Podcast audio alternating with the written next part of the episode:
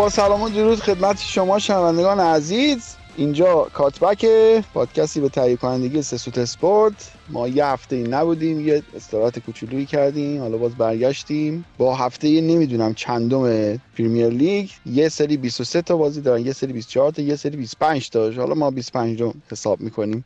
و هستیم اینجا بچه ها در کنار من محمد هست تهران هست. ما علیرضا رو این هفته قرض گرفتیم آوردیم. قرار کلی بحثای جذابی داشته باشیم. بچه ها از سمت راست شروع بکنیم. علیرضا مهمون ما از علیرضا شروع بکنیم. آقا خیلی خوش اومدی. سلام به شما و شنونده امیدوارم که اپیزود خوبی باشه. منم سلام می‌کنم. امیدوارم که این اپیزود اپیزود خوبی باشه. هرچند که فکر می‌کنم اپیزود خیلی پرپیمونی بشه.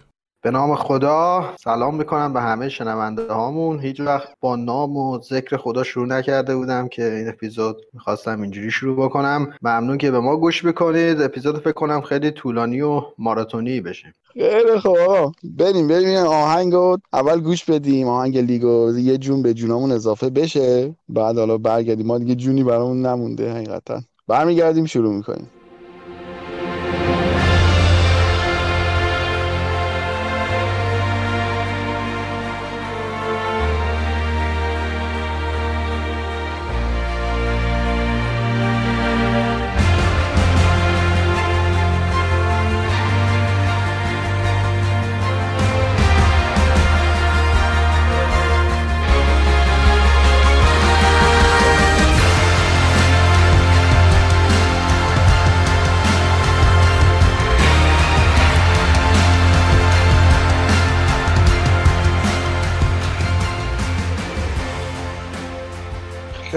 ما توی هفته که نبودیم خب خیلی بازی برگزار شده. تقریبا دو هفته برگزار شد. بعد از اون بالا شروع بکنیم. از سیتی که یه بازی لیورپول 4 یک بردن یه بازی سه هیچ تاتنهام بردن و بازی آخرم که اورتون رو سه یک بردن. حالا از هر کدوم که می‌خواین شروع بکنین بسم الله دیگه. می‌خواین از اون بازی کمدی با لیورپول شروع بکنیم حقیقتا من زیاد در رابطه با بازی با لیورپول حرف آنچنانی ندارم. به نظر من یک کارناوالی از اشتباهات فردی از هر دو تیم بود. اصلا به نظر من اونقدر بازی با کیفیتی نبود از هر دو طرف. نتیجهش هم همش همه گلا اشتباهات وحشتناک فردی بود. حتی می‌تونست یه گل بیشتر هم بشه که پنالتی مزهکی که فابینیو داد و پنالتی مزهکتر گندوقان که کجا زد توپو. اصلا میگم خیلی پر از اشتباهات فردی بود. من اصلا هیچ البته که نباید لذتی میبردم از بازی ولی کلا هم اونجوری مثلا خیلی بازی با کیفیتی نبود به نظر من. به طور کل من فکر می‌کنم حالا در تو با هر سه بازیشون جلوی تاتنهام، اورتون و لیورپول تفاوت سیتی با بقیه لیگ در حال حاضر یه ذره بیش از حد زیاده و این توی بازی ها کاملا به چشم میاد به حدی که بازی ها رو از جذاب بودن برای من در میاره. برای من دیگه جذابیتی نداره بازی سیتی رو بخوام ببینم چون احساس می‌کنم این تیم Champions League ی داره با تیم اروپا لیگی بازی می‌کنه. دائما این حسو دارم. انقدر تفاوت کیفیت هست. در تو بازی لیورپول بیشتر حرفام در تو لیورپول واسه همینم به نظرم رد شیم ازش. در تو بازی با تاتنهام در تو تاتنهام حرف خیلی اگه بخواین حرف بزنیم امروز دوباره به وست هم باختن. گفته میشه که خیلی وضعیت جالبی تو باشگاه وجود نداره. دو دستگی های سنگینی وجود داره. و در رابطه با اورتون هم من فکر می‌کنم طبیعیه تفاوت اورتون با سیتی همین سه یکه یا حتی سه یا حتی چهار یک. تفاوت همین سطحه. فکر نمی‌کنم خیلی اتفاق خاصی افتاده باشه در حاضر با سیتی که بخوایم دربارش حرف بزنیم. خب من راجع به دو تا بازی دیگه آنچنان حرفی ندارم بزنم. همونطور که تهران گفت خیلی فاصله زیاده و قطعا همین ریتم از سیتی تا آخر فصل هم دوباره خواهیم دید. ولی در مورد بازی سیتی لیورپول یه چیز خیلی جالبی که بود که کلوپ هم تو کنفرانس بازیش بهش اشاره کرد. آرایش سیتی بود تو نیمه اول دوم تو فاز دفاع نیمه اول 4 3 نیمه دوم 4 4 2 mid block یعنی line دفاعش 10 15 20 متر عقب‌تر. و حس می‌کنم پپ فهمید که دیگه واقعا کلوب ایده ای نداره واسه اینکه بخواد واکنشی بازی بکنه. یعنی من احترامی که واسه پپ قائلم اینه که از بعد از کرونا چندین بار ترکیبش رو عوض کرد. 4 2 1 بازی کرد سه دفاعه بازی کرد 2 3 5 آرایش های مختلفی رو به نظر من تست کرد تا نهایتا تونست یه harmony خوبی به دست بیاره. ولی چیزی که اصلا کلوب نمی‌بینیم. حالا جلوتر راجع به لیورپول صحبت می‌کنیم. زمانی که پپ این تغییر ایجاد کرد واقعا کلوپ هیچ ایده ای نداشت که چی کار باید بکنی که از این پرس خارج بشه. یه credit دیگه ای که به پپ بدم اینه که بازم توپ داد به لیورپول و فهمیده که اگه بیاد جلوی لیورپول مالکیت بالای 55 داشته باشه. همون اتفاقات بازی های قبلتر واسش اتفاق میفته توی نیمه دوم خصوصا سیتی خیلی طولی بازی می‌کرد و طولی بازی کردنش جواب می‌داد. نیمه اول خصوصا به خاطر false nine ی بود که وجود داشت. وقتی که طولی بازی کردنتون جواب بده یعنی هر پنج تا کانال طولیتون داره جواب میده. هم flank ا جواب میده هم half space ا و هم مرکز زمین. اونجا overload ایجاد می‌کردن کار ترکیبی می‌کردن. از همونجا رد می‌شدن که خیلی عجیبه. اگر هم رد نمی‌شدن توپ میمد flank ا که وینگرها اونجا آماده بودن. واسه خلاقیت فردی لیورپول عملا و ابدا تمرکز و اشتیاق نداره.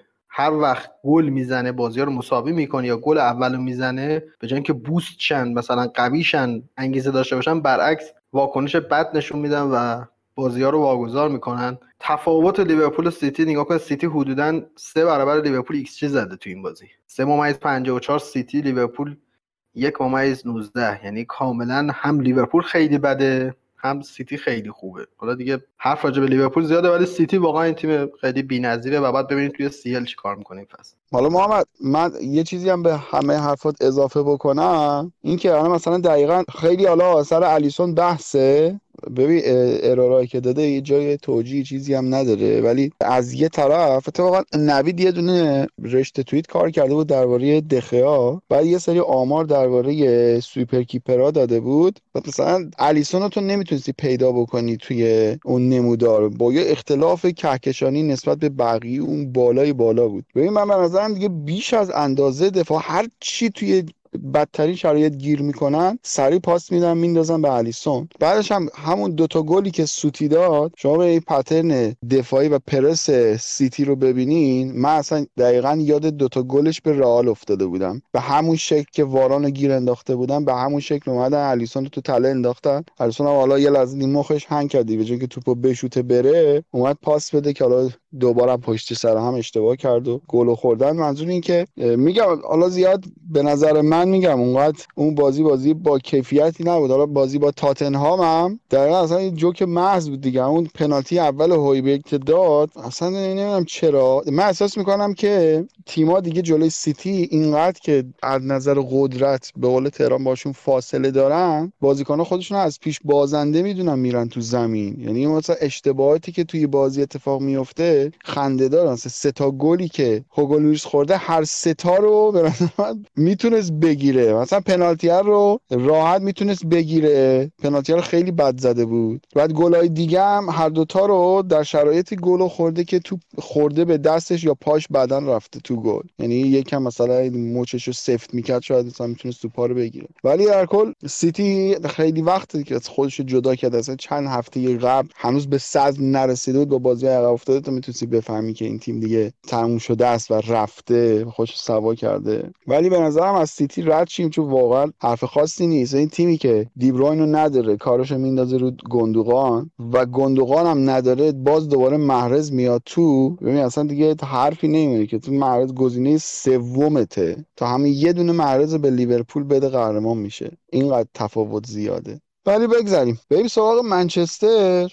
که توی هفته ای که گذشت حالا جالب مثلا اینقدر برنامه لیگ به هم ریخته. سیتی توی این هفته سه تا بازی کرده منچستر یه دونه بازی کرده. و خیلی جالبه. منچستر فقط یه دونه بازیش جلوی وستبرومو داریم که یک یک شد. و حالا چیکار کنیم؟ به سم آلاردایس credit بدیم دوباره. یک یک گرفته از یه تیم بزرگ. آقا نمی‌دونم credit دادم به little Sam کار درستی باشه یا نه. ولی یه چیزی که حالا من می‌تونه اشتباه هم باشه جدیدن کشف کردم من تا حالا حس می‌کردم یونایتد بازیایی که مالکیت توش میره بالای 55 و می‌خواد مالکیتی بازی کنه حس می‌کردم به خاطر اینه که نمی‌تونم position ی بازی کنه من حس مشکل از اینه که اینا counter press درستی حتی ندارن. یعنی مشکل از نوع جایگیریشون تو زمان حمله است که اینقدر ضد حمله می‌خورن. وقتی که یه تیم مثل وستبروم که بدترین تیم توی پنج لیگ معتبر اروپایی میاد اینجوری شما جلو شما ضد حمله می‌زنه و ایکس جی یک و یک می‌گیره و شما فقط ایکس جی چهار می‌گیری یعنی یه جای کار به نظر من مشکل داره. یعنی باید اگه 4 2 3 بازی می‌کنی یا اون دو تا دفاعی یه خورده ببری جلوتر یا بیای عقبتر یا به صورت کشویی عقب جلو بزنی یه جوری باید یه کاری بکنی که این توپای مرده اینقدر تبدیل به ضد حمله نشه. این بزرگترین چیزی که من توی بازی یونایتد به نظرم کشف کردم تو این جور بازی ها چون واقعا وستبروم تیم خیلی بدیه. خیلی تیم بدیه. شما body language بازیکن‌ها تو بازی با تاتنهام هم اگه ببینید وستبروم تاتنهام اصلا می‌بینید اصلا اشتیاقی برای فوتبال بازی کردن تو اینا نیست. وقتی میاد چنین نمایش جلوی یونایتد می‌ذاره یعنی یونایتد یه چیزیش توی یه جاهایی مشکل داره به نظر من. محمد حالا من این سوال ازت داشتم که از اول فصل به نظر می رسید که یونایتد جلوی تیمای نچندان مدعی اونقدر خوب بازی نمی‌کنه. جلوی تیمای بزرگ بازی رو میبستن و بالا صفر صفر می‌گرفتن و تمام می‌شد می‌رفت. ولی جلوی تیمای نچندان مدعی هم با اینکه خیلی از بازی ها رو میبردن به نظر می رسید لزوما تیم برتر زمین نیستن. لزوما موقعیت های بیشتری خلق نمی‌کنن ولی می‌برند. این به نظرت می‌تونه واسهشون درد سر بشه؟ و حالا این چند هفته رو اگه ببینیم چون یکم به نظر می‌رسه به چالشی خوردن. ببین علی رضا همین الان هم به نظر مشکل برخوردن. یعنی سه امتیاز این بازی گارانتی شده و تضمین شده است. یه چیزی که از نظر فنی می‌تونم بهش اشاره کنم اینه که چیزی که اوله می‌خواد یعنی فوتبال انتقالی طولی که تمرکزش رو مرکز زمین باشه شما اگر این تیمای حالا ما بهشون میگیم آلمان اتریشی این تیم‌ها رو ببینی اکثرا سه دفاعه بازی می‌کنن. یعنی هشت تا بازیکن مرکز زمین داره برای همین جواب میده. ولی ترکیبش همخونی نداره harmony نداره آرایش ها به نظر من اشتباهه و خصوصا تو هافبک های دفاعی. این چهار پنج تا هافبک دفاعی که یونایتد داره pair دادن و زوج دادن باشون خیلی سخته. اسکات مکتامینه به نظر من بی‌نظیر شاهکاره خیلی عالیه. شش قدرتی می‌تونه بازی کنه هشت رونده می‌تونه بازی کنه. خب کیو می‌خوای بذاری بغل این؟ ماتیچو بذاری قدرتی ایستا work rate ش پایینه فرد رو بذاری فیزیک نداره تکل نداره. پوگبا رو که بذاری که کلا اتوبان شما هر کاری که بکنی این تیم یه جاش در میره به نظر من. با اینکه مهره خیلی خوبی داره ایده هاش به نظر ایده های اوله ایده های بدی نیست. یه بخشیش هم به نظر من بخش mentality تیمشون هم هست. باختی که به شفیلد دادن یا حتی تو بازی با وست بروم به نظر می‌رسه این تیم یه اون mentality یا شاید اون leadership رو تو بازیکناشون ندارن که هر هفته بیان هر هفته تو زمین با 100 درصد تلاششون بازی کنن و هر هفته به فکر این باشن که خب هیچ امتیازی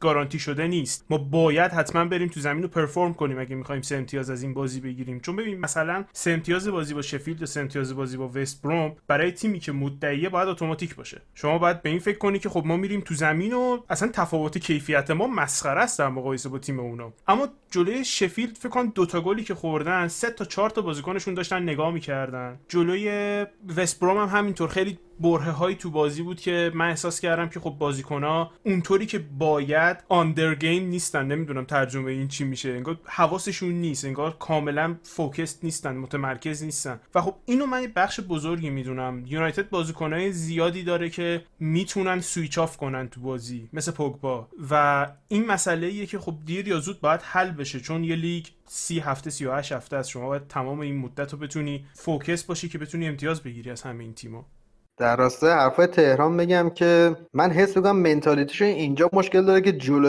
وست بروم اینجوری میرن که دست کم می‌گیرن. یعنی نمیرن که over performance بکنن یه عملکرد بی‌نظیری داشته باشن و با کوچیکترین کنشی که برخلاف میلشونه حالا بازی با شفیلد شما ببینید بازی با اورتون رو ببینید همین بازی با وست بروم ببینید خیلی بد reaction نشون میدن کلوپ یه جمله خیلی قشنگ و خوبی داره میگه که شکست مهم نیست. reaction و واکنش ما به شکست خیلی مهمه. و این خودش هم برمیگرده به خود مربی خود اولم. به نظر من باید بتونه این concept ذهنی رو جا بندازه توی تیم. خب یعنی بحثی که باز کردیم نظرم خیلی بحث درستیه. من باخت به شفیلد رو اتفاق می‌دیدم ولی با نتیجه که جلوی وستبروم اتفاق افتاد یه مقدار نظرم عوض شد. این بحث mentality خیلی با تو موافقم. حالا من می‌خواستم درباره برونو این بحث رو باز بکنم که شاید تنها نقطه ضعفی که دارم توش می‌بینم. ببین گلی که به وستبروم زد اصلا محشر یعنی تنه به تنه گل زیدان به لورکوزن. دقیقا به همون شکل اومد و زد و ولی حالا دو تا مطلب. یکی این که دقیقا شادی بعد از گلش همین حرفی که تو داری می‌زنی و میرسونه که خیلی عصبی شده بودن. دقیقا انگار که مثلا اومده بودن تا ما میریم خیلی راحت اینو بازی رو می‌بریم. بعد دقیقا دقیقه دو سری گل خوردن و زمانی که برنو گل زد مثلا به اون اون شادی گله انگار مثلا اینجوری می‌رسه که خیلی به سختی تونستن. با اینکه همون نیمه اول هم فکر کنم جبران کردن گلو. نیمه اول بود نیمه دو؟ نیمه اول بود دیگه. همون نیمه اول بود که بازی جبران کردن ولی مثلا انگار که ای بابا مثلا چرا اینجوری شد؟ نباید همچین اتفاقی میفته و یه چیز دیگه محمد من احساس می‌کنم که اینو آنالیزش کردن یه مقدار به من مارک داره واکنش نشون میده برونو. یعنی میگه که یه مقدار نقطه ضعف داره نشون میده روی ممارک که من اصلا فکر نمی‌کردم که این بازیکنی باشه که رو ممارک بخواد جا بمونه و کم بیاره یک مقدار. عابد از لحاظ ذهنی برونو منم تنها نقطه ضعفی که بگم تو اون اشاره کردی. بازی با اورتون هم بود نیمه اول بازی با وستبروم هم بود. به شدت عصبیه. سال اول زلاتان هم که می‌دیدید سر همه قور می‌زد. خیلی تهاجمی. حالا این خیلی بازیکن این شکلی ولی نهایتا روحیه مخربیه. شما یه همچین روی کرده یه بازیکن مثلا تو تیم‌های کلوب نمی‌بینی تو تیم‌های پپ نمی‌بینی مثلا. این نکته. نکته فنیشه که میگی درسته. زونال مارکش می‌کنن همین بازی با وستبروم نیمه اول با سه تا بازیکن داشتن زونال مارکش می‌کردن. یعنی هر سمتی که می‌رفت این سه تا سعی می‌کردن به اون سمت شیفت کنن و کانال پاس طولیشو بگیرن که دقایقی از بازی میومد میشه شیش که بتونه توپ بگیره. می‌دونی چی میگم؟ حس می‌کنم یه دلیل عصبی بودن شاید به خاطر همین باشه که تاچاش میاد پایین عصبی تر میشه و دوست نداره که مارکش کنن که اینم بازم به نظر روی کرده حرفه‌ای نیست.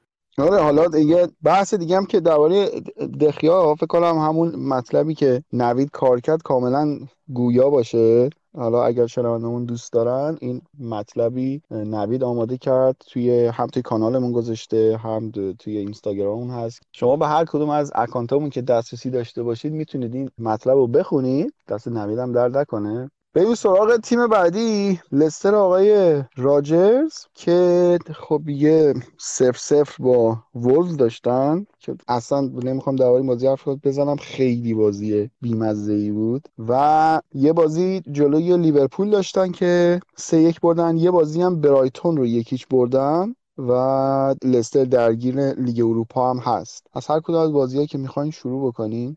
آبد من فقط در مورد بازیشون با لیورپول صحبت دارم. همونطور که گفتم لیورپول گل که زد اصلا کلا پاشید. این کاباک که اومده به وضوح مشخصه که یه مدافع سیستم پنج دفاعه low block low press توی بوندسلیگا ابدا نمی‌تونه 40 متر بیاد جلوتر و دفاع بکنه. توی گل اول اگه اشتباه نکنم یا گل دوم. کاملا آفساید پر کرد. بعد اومد برگشت عقب. قاطی کرد با الیسون. همون چیزی شد که دیدید. خب مقصر اول که خود کاباکه ولی من اینجا از الیسون تعجب می‌کنم که داد نمی‌زنه وقتی میاد بیرون. یه چیز عرفیه که وقتی خروج می‌کنی داد می‌زنی. نمی‌دونم چجوری فکر می‌کنی مشکل از کاباکه. ببین دو حالت داره. یا آلیسون داد نزده که خیلی اشتباه موتوری کرده اگه داد نزده توپ مال منه یا اینکه داد زده. اما متوجه این نبوده که یه مدافعی آوردی که یه هفته از اینجاست. با ترمینولوژی که تو حرف می‌زنی با لحجه‌ای که تو حرف می‌زنی با کلماتی که تو استفاده می‌کنی آشنا نیست. توپ کاملا تحت کنترل کاباک بود. برای چی اومد بیرون اصلا آلیسون؟ اصلا اولا که اگه لاینو پر نمی‌کرد که اصلا به الیسون نمی‌رسی. این یک. ریشه بیش دو وقتی هم که گولر میاد بزنه نمیگه که من الیسون دارم خروج می‌کنم که یه دادی می‌زنه هواری می‌زنه که داداش من اومدم بیرون. نمی‌تونی واژه ادا کنی که بگی که چه واژه‌ای گفت. نه من به نظرم اومد که آلیسون بعد یه ذره بیشتر درک نشون می‌داد نسبت به مدافعی که تازه آوردن. حالا به حال ادامه بده. حتی خود کلوپ هم گفت گفت کاباک بعد می‌دونست که ما گلری داریم که زیاد خروج کنه حالا نهایتا من حس می‌کنم کاباک هم یه پا لرد باشه. نظر من می‌تونه اشتباه باشه کلا. حالا نمی‌خوام تحلیلش بکنم چون شاید خود عقیدان فاشیستی باشه. فاشیستی بعدم نه کلا بحث اقلیم داره. ربط اقلیم داره.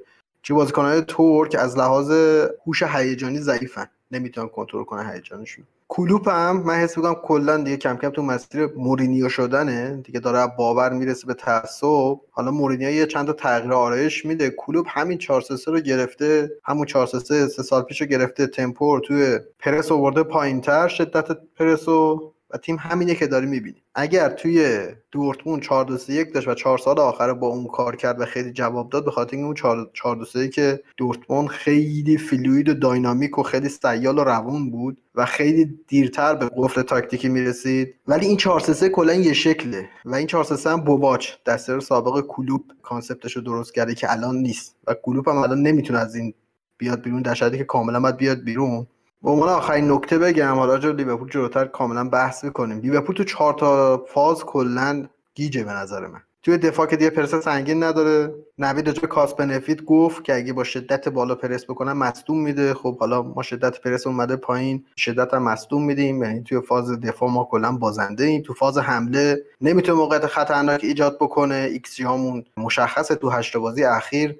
دو تا بازی بالای یک ممیز دو ایکس جی داشتیم که فاجعه است. تو انتقال از دفاع به حمله زمانی که لیورپول توپو می‌گیره اصلا نمی‌تونه ضد حمله بزنه. چون توپی اصلا نمی‌گیره که بخواد ضد حمله بزنه. و اگر هم ضد حمله بزنه تیم حریف انقدر کم تعداد حمله می‌کنه که ضد حمله لیورپول موثر واقع نشه و از همه بدتر و وحشتناکتر که counter press لیورپول اصلا جواب نمیده و نمی‌گیره. چون که تیم شما بعد گل سوم کلوپ اصلا با body language ش مشخص بود که دو تا دستشو شما تصویری نمی این شکلی کرد که آقا باید هم طولی و هم عرضی compact باشید. نباید اینقدر طول و عرض تیم زیاد باشه که اینقدر تیم حریف فضا داشته باشه. تیمایی که اینقدر طول میدن به بازی معمولا میان mid block یا low block بازی می‌کنن. میان حالا چون که تیم حریف باید با پاسهای بیشتری به دروازه برسه دیگه.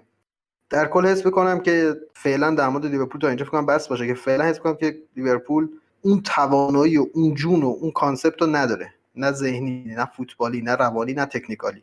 فکر کنم با لستر شروع کردیم ولی ناخداگاه بس رفت توی لیورپول. چون که حالا جلوی لستر هم من بازم به نظرم به همون شکل یعنی لیورپول من خودش هم دونه دونه گلا رو تقدیم کرد که آقا بیایم بزنیم بریم. در واقع صحنه الیسون و کاباک ببین دروازه‌بان یه چیزی مثل پاسور توی والیبال خب؟ من والیبال بازی کردن یا نه ولی واسه یه توپ مرده ای میره رو هوا زمانی که پاسور بگه من بقیه ها موظفن که حتی اگر فکر می‌کنن که خودشون موقعیت بهتری نسبت به توپ دارن باید مثل یک مترسکی ثابت وایسن که اون پاسوره بره به توپ برسه. دروازه‌بان هم دقیقا یه همچین حالتی داره. زمانی که وقتی صدا بکنه شما وظیفت اینه که اعتماد بکنی به دروازه و بگی که خب okay اون 100 درصد مشرفتر به صحنه. حتی خود کاباک هم توپ پشتش داشت میافتاد. یک حالت جفت توری رفت روی الیسون. من فکر می‌کنم اگر الیسون نبودم کاباک نمی‌تونست توپو بزنه تو اون صحنه. ولی بالاخره صحنه پت و متی قشنگی بود. خندیدیم. درباره لیورپول محمد من تنها توصیفی که می‌تونم بکنم اینه که حتی بازیش جلوی لایپسیش هم خب بخوام یک مثال تصویری بزنم که چه حسی برای من داره. مثل یه آدمی که روی یک صفحه یخی داره راه میره تو هر لحظه احساس می‌کنی که یعنی مثلا سر می‌خوره با مخ می‌خوره زمین. یعنی احتمال موفقیتش مثلا ده درصد این که از یک سمت زمین بره تا سمت دیگه. ولی 90 درصد احتمال داره که یه جا این وسط ها محکم بخوره زمین. من یه همچین حسی دارم نسبت به لیورپول این روزا که یعنی با گل زدنش هم اونقدر نمی‌تونه می‌تونم شاد بشم. چون احساس می‌کنم که احتمال داره که مثل همین بازی با لستر در از ده دقیقه یهو یه اتفاق عجیب بیفته یا جلوی سیتی هم به همین شکل در از ده دقیقه کل بازی بده بره. آره راجع به فرم گفته بودم که تفاوت بین شک و باوره پارسال کاملا باور بوده امسال کاملا شکه. یعنی شک مطلق گلم که می‌زنن اطمینان ندارن. لایپزیگ هم من حس می‌کنم که باور نداشت که می‌تونه لیورپول اذیت بکنه و این اگه باور داشت می‌تونست خیلی بهتر بازی کنه. من یه چیزی که واسم خیلی جذابه دوست دارم نظر تهران و علیرضا رو چون من و عابد هر چقدر بخوایم سوم شخص به قضیه نگاه کنیم تعلق خاطر داریم نمی‌تونیم کامل منطقه به قضیه نگاه کنیم. نظر علیرضا و تهران رو می‌خوام راجع به لیورپول بدونم. به عنوان دو نفری که اصلا هوادار لیورپول نیستن. ببین در رابطه با لیورپول من هم تا تو نوتایی که برداشتم نوشتم هم اتفاقا با ایرزا حرف زدم در رابطهش که یه سری اتفاقات داره تو لیورپول میفته که من فکر می‌کنم مثل اتفاقاتی که تو دورتموند کلوب افتاد. یه حسی من از بازیکنای لیورپول می‌گیرم که انگار چندین نفر دیگه واقعا واسهشون مهم نیست بازی کردن. مخصوصا تو بازی با لستر من این حس رو داشتم نسبت به ستای جلوتون که کاملا اشباع شدن. خیلی ریلکس بازی می‌کنن اصلا واسهشون مهم نیست. اصلا اون حس و دوندگی قدیم رو ندارن. بعد از دربی مرسی ساید گرام سونس تو اسکای گفتش که این لیورپول سایه ای از لیورپول پارساله. و من فکر می‌کنم واقعا درست گفت. شما فقط همون صورت ها رو تو اون لباس می‌بینی. هیچ کدوم اون performance قدیم رو ندارن. و من قبلا بهتون گفتم گفتم برای مثال برای ترنت الکساندر آرنولد اینکه backup نداریم خیلی اشتباهه. آره بازیکن فوق العاده ایه ولی 20 21 سالشه. و هنوز خیلی جا داره تا اینکه تبدیل بشه به بازیکنی که هر هفته بتونه performance خوبی داشته باشه. یا درباره کاباک فکر کنم قبل از اینکه بیاد به خودت گفتم محمد که این بچه است داره از بدترین دفاع بوندسلیگا میاد. فکر نکنین فندایی که بیاد یه نفره جمع می‌کنه دفاعتون رو هر چی که هست هر استعدادی که هست استعداده. الان چیز خاصی نیست. و خب این باعث میشه که وقتی من لیورپول رو نگاه بکنم تنها حسی که من دارم اینی که مشکل این لیورپول فقط مصدوم شدن دوتا بازیکن نیست. من فکر می‌کنم شما تو دو سال اخیر هم مشکلاتی داشتین که خب به قول معروف با کاغذ گذاشتن روی این ترک ها ازش رد شدین و الان اون ترک ها دارن خودشون رو نشون میدن. حالا این سوال هر سه‌تاتون جواب بدین. من خودم جوابم بلس به این سوال. حس نمی‌کنین اگر فن‌دایک و ماتیپ و گومزمون بازم لیورپول به این رخوت و این جریانی که الان رسیده می‌رسه؟ حالا یه خورده شاید بهتر. چون بعد کرونا دیدم که این تیم پالسای مثبتی نمیفرسته. یعنی یا overtraining شدن یا دارن تاکتیک رو پس می‌زنن. یکی این دوتا حالت به نظر من. قطعا قطعا. آره ما اصلا بعد از کرونا زمانی که حتی موقعی که جشن قهرمانیمون هم داشتیم می‌گرفتیم دقیقا با هم دیگه همین حرفا رو می‌زدیم که آقا این 4 3 دیگه جواب نمیده. این سیستم دیگه لو رفته. اصلا بعد از بازی با واتفورد ما چقدر دربارش حرف زده بودیم اگه یادت باشه. و چیزی که از بن شمس دقیقا همینه. ما اصلا 4 تا دفاع بودن هم بازم همین اتفاق میافتاد. ولی نه در این حد که دیگه نتونیم سهمیه هم بگیریم. من فکر می‌کنم مثلا اونقدی بازیکن‌ها تجربه داشتن که بتونن سهمیه رو بگیرن حداقل. ولی خب ما الان فکر کنم بقیه تیمایی که بازی عقب افتادنشون رو ببرن ما تا نهم دهم هم میایم پایین. یعنی اینقدر وضع خرابه. حالا نگیم که نمی‌دونم. حالا با سهمیه سه امتیاز فاصله داریم یا 6 امتیاز؟ نه.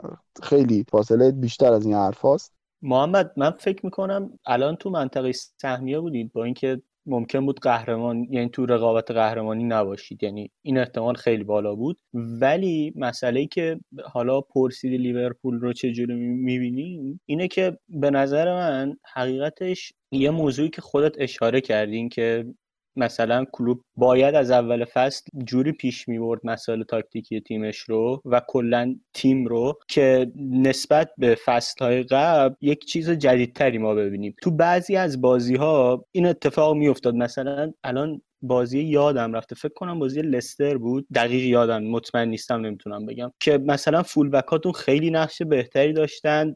لزوما مانه و صلاح عین فصول قبل تو نیم فضاها نمی‌رفتن. اونجا جایگیری نمی‌کردن و کاملا پترن حملتون عوض شده بود. اما هم مصومیت ها همین که به نظرم خود کلوب از یه جایی ترجیح داد دست نزنه به همون سهمیه به چسبه یا هر دلیل دیگه که از اخبار باشگاه شما دقیق در آگاهید. این تغییر رخ نداد و کامل نشد. و یه مسئله دیگه ای هم که حالا به نظر من خیلی مهمه اینه که برخلاف چیزی که به نظر می‌رسه مانع تو این چند هفته برخلاف صلاح اونقدر خوب نبوده. یعنی به نظر من اینکه شما مثلا با صلاح تمدید کنید حالا اون مذاکره و هر مبلغی که می‌تونید بهش بدید به نظر من خیلی منطقی تره تا مثلا مانع رو نگه دارید. در حال حاضر فروش مانع و خریدن جایگزین برای آیندهتون منطقی تره تا اینکه مثلا صلاح رو رد کنید. علی رضا من یه نکته بگم. همون بازی با لستر هم که میگی دفاع رو ایستا کرد هشتا رو رونده کرد.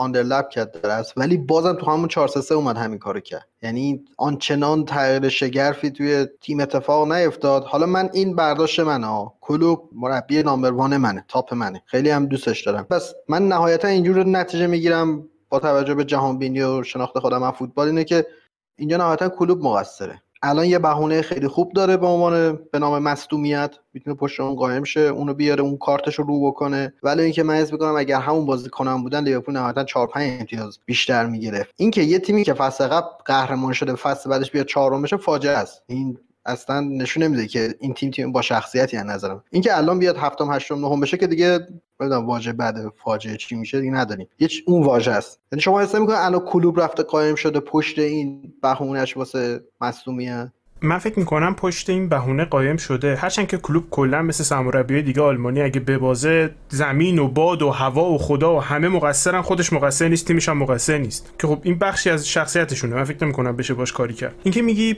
پشتش قایم شده من تا حدی متوجه میشم. آره شاید تا یه حدی پشت این قضیه قایم شده. اما این قضیه این حقیقت رو از بین نمی‌بره که اگر کلوب تیم کاملشو داشت شاید سیستم سه دفاعه رو امتحان می‌کرد. الان سه تا مدافع وسط ندارین که بخواد سه تا دفاعی اصلا امتحان بکنه. یعنی به صورت تعدادی ندارین به طور کل. آقا تهران از زمانی که اومده یه 4 2 3 4 3 تموم. چیزی اصلا نشون نداده که می‌خواد تغییر بکنه. بعد از اون دوران پس کرونا هم که تیم افت کرد دو تا بازی کرد 4 2 3 1 ولی دوباره بازم سویچ کرد به همون 4 3 3 اینم من بگم قطعا مقصر اصلی تو این قضیه مالکیت لیورپول اون که هیچ کسی توش شکی نداره. تو recruitment و خرید بازیکن اونا بهونه‌ای که حرف تکراریه که ما زیاد زدیم ولی تو این مقطع من حس می‌کنم این لجبازی و این دگم بودن رو یه فلسفه که جواب نمیده است که لیورپول در زمین می‌خوره. حالا اتفاقا الان بحث سر استعداد بودن کاواک می‌کنیم. ببین من استعداد زمانی قبول می‌کنم که شما با یه قرارداد پنج ساله بیاریش توی باشگاه نه به عنوان قرضی 6 ماهه. تو اگه قرار باشه با قرضی 6 ماهه یک مشکلی رو ترمیم بکنی خب به نظرت اینجوری منطقی نمیاد که بری یک مدافع سن بالای با تجربه رو بیاری 6 ماه قرضی بهش فرصت بدی که ترمیم بکنی اون مشکل رو. حالا آخر فصل باشه بره. ولی نه تو مدافع 20 ساله رو از ته جدول آلمان قرضی بیاری تو تیمت. تو به کریر اون بدبخت هم داری جفا می‌کنی. اونم الان این همه استرسی که توی بازیش هست فکر نمی‌کنی یکی از دلایلش اینه که الان احساس می‌کنی که خب من الان اومدم با این اگه بد بازی کنم آخر فصل با من تمدید نمی‌کنن. این کاملا میشه تو چهرش خون که اصلا حالا بوق بذار یه فاکتاب به تمام معناست بدبخت. بعد ببین تنها تغییری که تو تیم کلوپ من توی این چند وقت دیدم همین بازی دیروز بود که فقط آرنولد به جای اینکه از لب خط بره میومد تو half space. یعنی تنها تغییری که بعد از این هم مدت من دیدم همین بوده. ولی از اون طرف شما من خودم خیلی هی می‌گفتم نه نکنه نه ادامه بده و اینا. ولی بازی خودتون جلوی ساوثهمپتون هازن‌هوتل وقتی دید آقا مشکل داره نمیشه اومد سه دفاعش کرد. خیلی راحت هم از چلسی امتیاز گرفت. الان تو میگی نداره. اتفاقا من میگم چرا همین کاباکو نمی‌دونم فابینیو و هندرسون هر کی اینا رو که داره به نظر من اتفاقا رابرتسون هم می‌تونه بیاد توی همون ستای ولی باید ما به نظر همینجا انتقالی بازی بکنیم. دیگه وقتی اون فلسفه جواب نمیدی وقتی تو 11 تا بازیکن به زور داری میچینی به نظر هم دیگه اصرار بیجاست.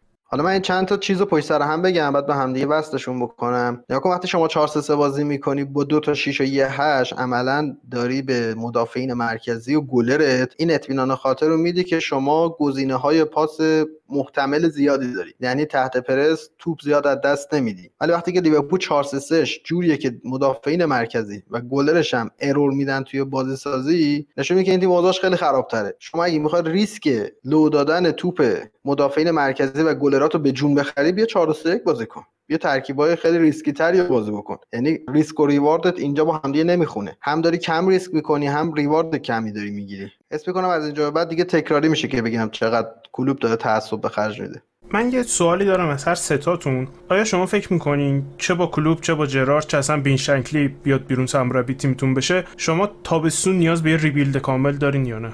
نه rebuild کامل نه. ولی هر تیمی به نظر من بعد از یک فصل فوتبالی نیاز به تقویت داره. ببین الان همون تیم پارسال خب با اینکه قهرمان شده نمی‌دونم یه بار 17 تا بازی پشت سر هم برد یه مساوی بعدش 18 تا پشت سر هم برد. خب ببین همون تیم هم حتی من میگم از سال قبلش ضعیفتر بود. شما پارسال یه نگاه کنی خیلی از بازی ها بودش که مساوی می‌شد عقب میافتادیم. ولی میومدیم روی set piece ا می اومدیم بازی رو یا مساوی می‌کردیم یا کارو در می آوردیم الان آخرین باری که لیورپول از روی یه کورنری یه ضربه ایستگاهی چیزی به گل رسیده رو من حقیقت یادم نمیاد کی بوده. خیلی وقت این اتفاق نیفتاده. و این یه گزینه ایه که برای خیلی از تیما می‌تونه کار در بیار باشه. وقتی که تیمت گیر می‌کنه رو اینجور صحنه‌ات رو بتونی به گل برسی. خب پارسال هم خیلی میونم متیب بود فنداک بود اینا بودن که میومدن کار در و آخرین باری که ما روی کورنر گل زدیم من بازی با تاتنهام بود دقیقه آخر فیرمینو اون گل زد که اونم جز معدود دفعاتی بودی که امسال اتفاق افتاده. اونقدر ما کورنر و اینا گل نزد یعنی یکی از چیزایی که مثلا پارسال آرنولد و رابرتسون نمی‌دونم یه عالمه پاس گل اینا داده بودن اکثرش همین کورنر و ضربه اینجور چیزا بوده. در جریان بازی هم خیلی پاس گل می‌دادن ولی بولش به نظرم توی کورنرها بوده. پارسال فکر کنم فن‌دایک 6 تا 7 گل زده. این یکی. مورد دوم پارسال تمام ترکیب لیورپول به غیر از دروازه‌بانش گل زده بودن. یعنی حتی ماتیپ حتی لوورن همه بازیکنایی که بازی کرده بودن حتی لالانا اینا گل زده بودن. ولی امسال چند تا از بازیکنای لیورپول تونستن گل بزنن. من می‌خوام بگم که خیلی عوامل هستش که باعث شده که کار به اینجا برسه و یه فکر اساسی باید به حال این تیم کرد. صد درصد یه دفاع وسط دفاع وسطی می‌خواد به نظر من که به شما گزینه تغییر سیستم هم بده نه صرفا یه دفاع وسط. و همین الانش هم من به نظرم پیشنهاد می‌کنم اگر فابینیو هم حتی برسه باز هم به همین زوج فیلیپس و کاباک به نظر من اعتماد بکنه بهتره چون بیشتر از دفاع وسط به نظر ما الان فقر شماره 6 داریم. واینالدوم اصلا نیست. شما الان گله اورتون و همون گل اول رو نگاه بکن. دقیقا جایی که این دوست عزیزمون آقای خامس به توپ می‌رسه دو بار تو همون صحنه به توپ می‌رسه دیگه. هیچ بازیکنی نیستش اونجا. یعنی کاملا مشخصه که فابینیو حالا ما خیلی هم بهش گیر میدیم ولی بنده خدا چون بلد نیست آقا تو وقتی رو چیزی آموزش ندیدی نمی‌تونی به این معجزه بکنی. مطمئنا اگه یه بازیکن متخصص توی پست خودش بود اصلا شاید اصلا تو به خامس نمی‌رسه من کلا دارم میگم اصلا تیمه همه روی پستای غیر تخصصی و یه چیزایی که بلد نیستن الان وسط فصل نمیشه ترمیمش کرد. کامل باید زمان بدی برن نمی‌دونم پیش فصل خوبی داشته باشن روی چند تا ایده کار بکن. همین الان من به نظرم که اصلا حتی سهمیه هم فدا شده در نظر بگیریم من حاضرم سهمیه لیگ اروپا هم نگیریم ولی حداقل تا آخر فصل چهار تا سیستم امتحان بکنیم. اشکال نداره. حالا یه فصل نریم لیگ قهرمانان. هیچ هیچ مشکلی نمیشه. ولی حداقل سال بعدش با قدرت بیه آبد یعنی تو حس می‌کنی که تیم اصلا عملکردش اوف نکرد و یه بازیکنهای کلا احیا میشن؟ یعنی فیلمینو امیدی هست براش به نظره؟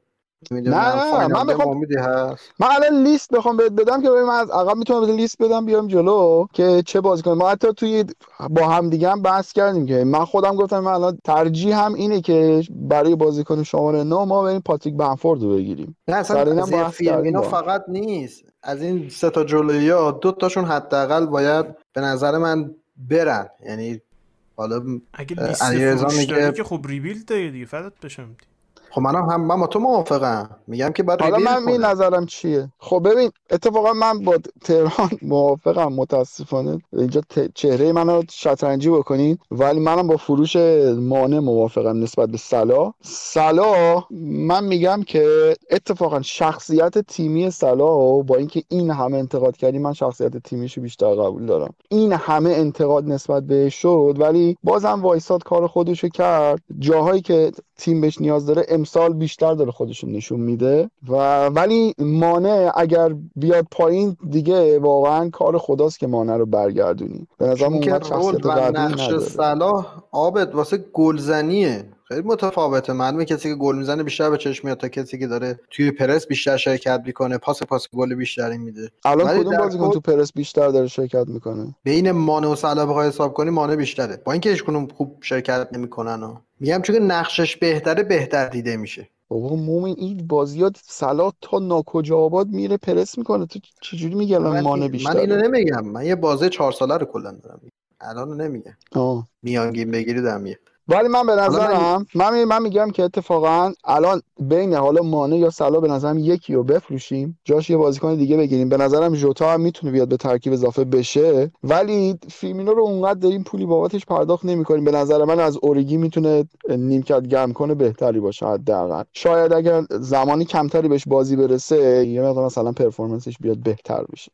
و حتی آب شاید پستش رو عوض بکنه. مثلا اگه 4 3 1 بکنی بذاریش مثل های پشت مهاجم شاید دوباره همون بازیکن خوب بشه. یا شاید تو همین 4 3 اگه بذاریش هافک وسط شماره 10 شاید بازیکن بهتری بشه. ببینید چه میگم؟ هرچند که من برزیلیا رو بعد 28 9 سالگی کلا تموم شده می‌دونم. یه نکته دیگه منفی دیگه که ازش نوع استفاده کلوب از خریدایی که می‌کنه. مثلا شما تییاگو رو نگاه کن. تییاگو یه بازیکنیه که رجیستا deep-lying هم نیست. deep-lying یعنی پاسای خیلی خوب میده. regista یعنی هم پاسای خوب میده. هم توانایی حفظ توپ خوبی داره. این بازیکن بزرگترین تواناییش این که نمی‌تونی پرسش بکنی عقب زمین دریبل می‌زد و پاسای طولی بلند و پاسای در عرض بلند خیلی خوبی می‌داد. توی سه چهار تا بازی اخیر شما می‌بینید که آقا توپو مثلا رو half space چپ میدم به این. تو دلیلی که خریدنت اینه که این پاسو بلند بدین اون سمت راست با آرنولد. نه اینکه تو هم بیای مثل واینالدوم بدی بازیکن بغلی. ببینید چه میگم؟ یعنی خود این بازیکنایی هم که میان انقدر شاید performance خوبی ندارن. یه چیزی که من پیش بینی می‌کنم و امیدوارم که اتفاق نیفته اینه که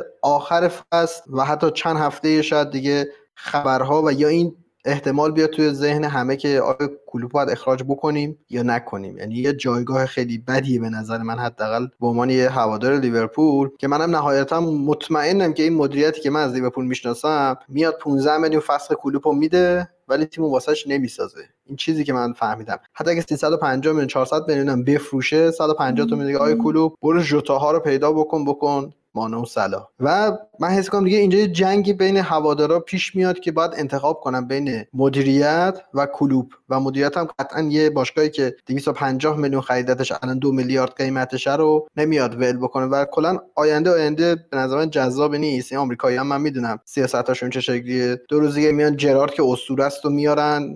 من هوادارم که دهنم بسته میشه. نمی‌تونم جلوی اسطورم چیزی بگم. و لیورپول میره فکر کنم واسه سی سال دوم.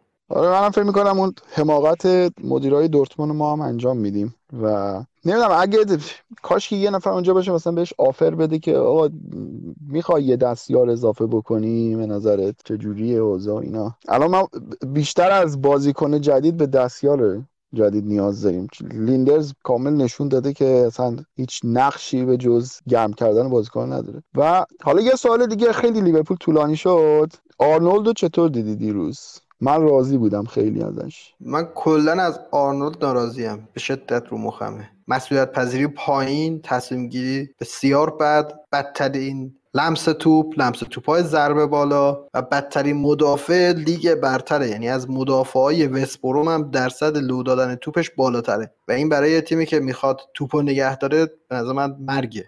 خودکشیه. آره دیشب خوب بود به نظرم. و یه چیزی که اصلا علیرضا بیشتر خاطر اون اومد آقا صحنه پنالتی بوده. ما خیلی بحث کردیم سرش. ولی حالا در نهایت ببین من نظرم اینه خب صحنه پنالتی حتی که همون برنامه مچ دی هم که فرستاده بودین درباره اون صحنه صحبت کردن و اینا. همونجا هم به نظر من این حمایت احمقانه ای که از داورا داره میشه اصلا هیچ جای توجیه نداره. خود علیرضا که یاد باشه اون صحنه پنالتی شفلد و با فولام برات فرستادیم. تو که اصلا نمی‌دونستی تصمیم چی شده. علیرضا گفت آره این صحنه اخراج داره. ما اصلا پنالتی هم نگرفتن چه برسه به اخراج. خیلی راحت نه نه اصلا خطا نبوده و اینا. سر صحنه آرنولد هم شما میگه که بحث سر این بوده که آقا پاشو آورده بالا و زده. درسته؟ اگر چی شده؟ خب توضیح بده خودت. بیا بالا. مثلا اون برنامه رو که فراموش کن. من اصلا استراد نکردم. عادل وقتی فرستاد اون صحنه که واسه من حالا گفتی بازی اخراج داشت. ولی صحنه آرنولد آر... الان اینجا تهران آورده. به نظر من یک مسئله اصلی اینه که اون بدن آرنولد هر قسمتیش مانع از حرکت کالورت لوین میشه که یک موقعیت مسلم گل رو داره. یعنی نمی‌تونی اون رو انکار کنی که یک موقعیت مسلم گل کالورت لوین داره. بدن آرنولد مانع از این میشه و راهی هم نداره کالورت لوین که بگی از مسیر دیگه ای بره از جای دیگه ای بره. این مسئله اول. مسئله دو کالورت لوین 80 درصد افتاده بعد از اون برخورد. اون 20 درصدی هم که آقای اوون که همه چیز رو اشتباه میگه آقای آرنولد زحمت می‌کشه پاش رو میاره بالا. که دیگه قطعا این بازیکن بخوره زمین. یعنی اون یک اپسیلون شانسی هم که داره گرفته میشه. من جملم رو اگه بخوام در این صحنه بگم اینه که توجیه پذیره فقط. ولی اگه داور این صحنه رو نمی‌گرفت من به کارلو آنجلوتی حق بیشتری می‌دادم که بره تو کنفرانس خبری نق بزنه که داور پنالتی ما رو نگرفت تا کلوب الان بگه گرفت. ولی اصلا بعید نمی‌دونم که مثلا تعداد زیادی از آدم ها معتقد باشن این صحنه مثلا جلوگیری از موقعیت مسلم گل نیست. و به نظرم دلیل اصلیش هم که برمیگرده و اختلاف داره به این اتفاقی میفته که به تو فوتبال انگلیس به نظرم داره بیشتر از بقیه لیگا رخ میده. اینه که همه لیگای سری مینیموم به نظر من و از پیشفرض دارن که میگن اون خطا نیست خب؟ ولی تو انگلیس این وجود نداره و این باعث میشه که داوره واسه اینکه مینیموم داشته باشن خودشون تفسیر کنم. این تفسیر کردن اشتباه. مثلا بارسا کادیس یک یک مساوی کردن. گلای بازی پنالتی بود. هر دوتا پنالتی رو شما ببینید قطعا هست. یعنی همه جای دنیا می‌گیرن همه چیز. یه روالی داره. ولی مثلا یک صحنه تو بازی اتفاق افتاد که داور نگرفت و برای من طبیعیه که نگیره. ولی تو انگلیس بود. من نمی‌دونم چه اتفاقی میافتاد. ولی چون تو انگلیس این مینیمومه به نظر من نیست و وجود نداره داورها اون صحنه رو تفسیر می‌کنن و مثلا از 100 تا داور ممکنه مثلا 20 تاشون بگیرن 80 تاشون نگیرن. اینجوریه به نظر. استاندارد دوگانه دیگه کاملا. من اینو کاملا موافقم. حالا میگم همین حمایت کورکورانه من دارم میگم دیگه. الان توی اون برنامه استناد به این شد که آرنولد پاش آورد بالا. اگر اولا که داور اون زاویه‌ای که تو اون برنامه پخش شد اون زاویه وسط بازی پخش نشد. توی مانیتور داورم ما داشتیم همون فاصله دور داشت پخش می‌شد. OK. اگر روی ضربه پای آرنولد باشه خب تصمیم گیری اگر بنا به ضربه پاش باشه پس اصلا باید بگیم که قبلش که اون زانو که تو کلش زده پس اون خطا بوده اصلا. پس اصلا نمی‌رسیم به اون صحنه جلوییه ولی من در کل دارم میگم که این نوع تصمیم گیری به خاطر اینکه آرنولد از نظر من تکلش روی توپ اول بوده. خب و زمان که توپ اول زده شده اصلا داشته الیسون نگاه می‌کنه اصلا دیگه نمی‌دونسته که قرار توپ دومی هم بازم اتفاق بیفته. که اونجا فقط نشسته نگاه می‌کنه یارو میاد با زانو می‌زنه پس کلش. من احساس احساس می‌کنم که اینجا این صحنه صحنه سختیه ولی من نمی‌تونم قانع بشم که این صحنه می‌تونه پنالتی باشه. و روی صحنه چیز هم هست سر بحث شفیلد و فولام که به حد پنج ثانیه. این که اصلا پنالتی نیست پس رد شیم. یعنی در, در این حد داورا یه به قول چیز سپر رسانه هست دور برشون. و روز به روز هم این قضیه به نظر بدتر میشه. صحنه های عجیب غریبی می‌بینی که به قول تو خیلی درست گفتی. تو هر صحنه که اتفاق میفته از بس رفتارهای عجیب غریبی دیدیم و از بس تصمیمای مختلف دیدیم نمی‌تونیم بفهمیم که خب این الان با توجه به استانداردهایی که ما داریم بوده یا نبوده. من اولا که حالا صحنه تصویر هست برای ما که داریم حرف می‌زنیم. اولا که به نظر من کاملا پنالتیه. اصلا عمدش مهم نیست. ترنت الکساندر آرنولد به هر صورتی نذاشته که کویج روین به توپ برسه و گل بزنه. و من نمی‌فهمم اگه پنالتیه چرا اخراج نیست؟ موقعیت 100 درصد گله. تو یا پنالتی نمی‌گیری یا می‌گیری و اخراجش می‌کنی. من نمی‌فهمم. بعضی اوقات پیش میاد تو انگلیس که من پیش خودم میگم خب این یا خطا اخراجه یا خطا نیست. حد وسط نداره.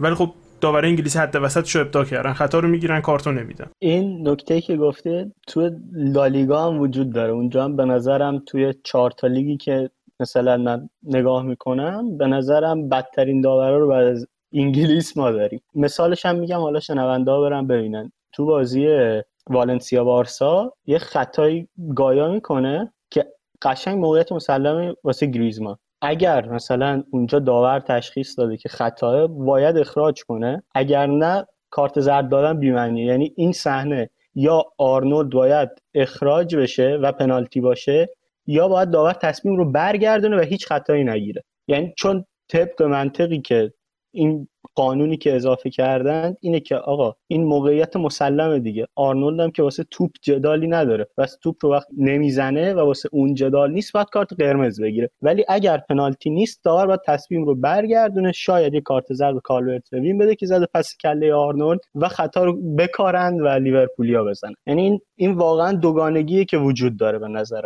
علاوه بر اونم یه نکته دیگه که بود اینه که بجز بیتی سپورت هیچ کدوم از خبرگزاری های بزرگ یک داور قدیمی رو ندارن که وقتی یه همچین صحنه پیش میاد بیاد تو تلویزیون یا یه مقاله تو سایتشون بنویسه توضیح بده قضیه رو که ما متوجه بشیم. و اینم باز برمیگرده به اون بحثی که نمی‌دونم اینجا کردم یا تو بحث خود تو جمع خودمون کردم که داورا یک سپر رسانه‌ای مسخره‌ای دارن که تا موقعی که این سپر شکسته نشه تا موقعی که داورها اکانتبلیتی نداشته باشن واسه تصمیماتشون وضعیت داوری تو انگلیس حداقل همین میمونه. داور باید بتونه بعد از بازی مصاحبه بکنه حالا نه بلافاصله بعد از بازی ولی توی کنفرانسی چیزی. یا حداقل مثل روش NBA PGMOL باید بیاد بعد از بازی یه بیانیه بده توضیح بده تصمیم داور رو. یا اصلا بگه اشتباه بود یا درست بود. NBA همین کارو می‌کنه. NBA یه last two minute ریویو داره. صحنه دو دقیقه آخر بازی رو چک می‌کنه. حتی تو توییتر می‌ذارن با ویدیوش و توضیح میدن و من نمی‌دونم چرا ما همچین چیزی تو فوتبال نداریم. بیا توضیح بده تو چی رو خطا گرفتی؟ بعدش اگه اشتباه بودم هیئت داوران بگه بابا اشتباه بود. چی, کم میشه؟ کی چی کم میشه این وسط که ما بگیم آقا داور سوت اشتباه زد. کارت اشتباه نداد. من نمی‌فهمم. چرا همه باید مربی رو باید تیکه پاره کنیم مدیر رو باید تیکه پاره کنیم بازیکن رو باید تیکه پاره کنیم. همه انتقاد میشه تو این بازی به جز داور. داور انگار ربات آدم نیست. من حالا نکته آخرمو در مورد این بحث بگم. اینکه اصلا تو فوتبال انگار کلا همینه که رویه اینه که پاسخگو نباشن داورا من مثلا الان نصف صحنه که هواداری همه تیم معترضن احتمالا غلطه. حالا مثلا با تخمینی دارم میگم دیگه. چه می‌دونم طرف تو لالیگا که زیاده بارسا رئال هر تیمی. تو انگلیس هم وجود داره زیاد هم هست. ولی اگر این مسئله که تهران اشاره کرد باشه به نظر من خیلی راحت تر همه برخورد می‌کنن با مسائل. مثلا کسی نمیگه چه می‌دونم پای گریلیش که حالا یکی رو بگیم که هوادار نداشته باشه تیمش تو مثل پای گریلیش رو اونجا زدن اون خطا نداشت. یا مثلا کارتش زرد بود قرمز نبود. به نظرم به این سمت هر چقدر بیشتر بریم بهتره. چون بالاخره داوری چیزیه که فراموش میشه. ته این فصل فکر نکنم با هر نتیجه که هر کدوم از تیم‌ها بگیرن کسی بگی که مثلا اینجا کالورترین پنالتیش بود یا نبود. ولی به نظرم به این نقطه باید برسه فوتبال در تمام جهان که داورها هم باید جواب بدن. یه نکته هم حالا شما گفتید خیلی تاختید و تازیدید ولی کلا داوری چیز سلیقه‌ایه. و اگه خیلی پابلیکش بکنن همه مردم به خودشون اجازه میدن که مثل لیگ ایران بشن کارشناس رو بیان نظر بدن. بعد جمع کردنش خیلی سخت‌تر میشه. اینم حالا نظر منه. هم تنها جایی که از اف ای دفاع کنم اینجا باشه. راجع به لیورپول هم که گفتیم بعد از آگست 2019 که دوران پسا کرونا میشه بیشترین افت امتیاز داشته. یعنی تا قبل کرونا دو ممیز هشت امتیاز می‌گرفته بعد کرونا یک ممیز هشت. یعنی یک امتیاز به ازای هر بازی کمتر گرفته. بعد شفلد و بعد دیگه میره تیم آقای روی هایسون گوگولی دوست داشتنی. خیلی خوب خیلی طولانی هم شد. رد بشیم بریم یه استراحت کوچولویی بکنیم. برگردیم پرنفستر با بحث شیرین تاتنهام آقای خوزه مورینیو.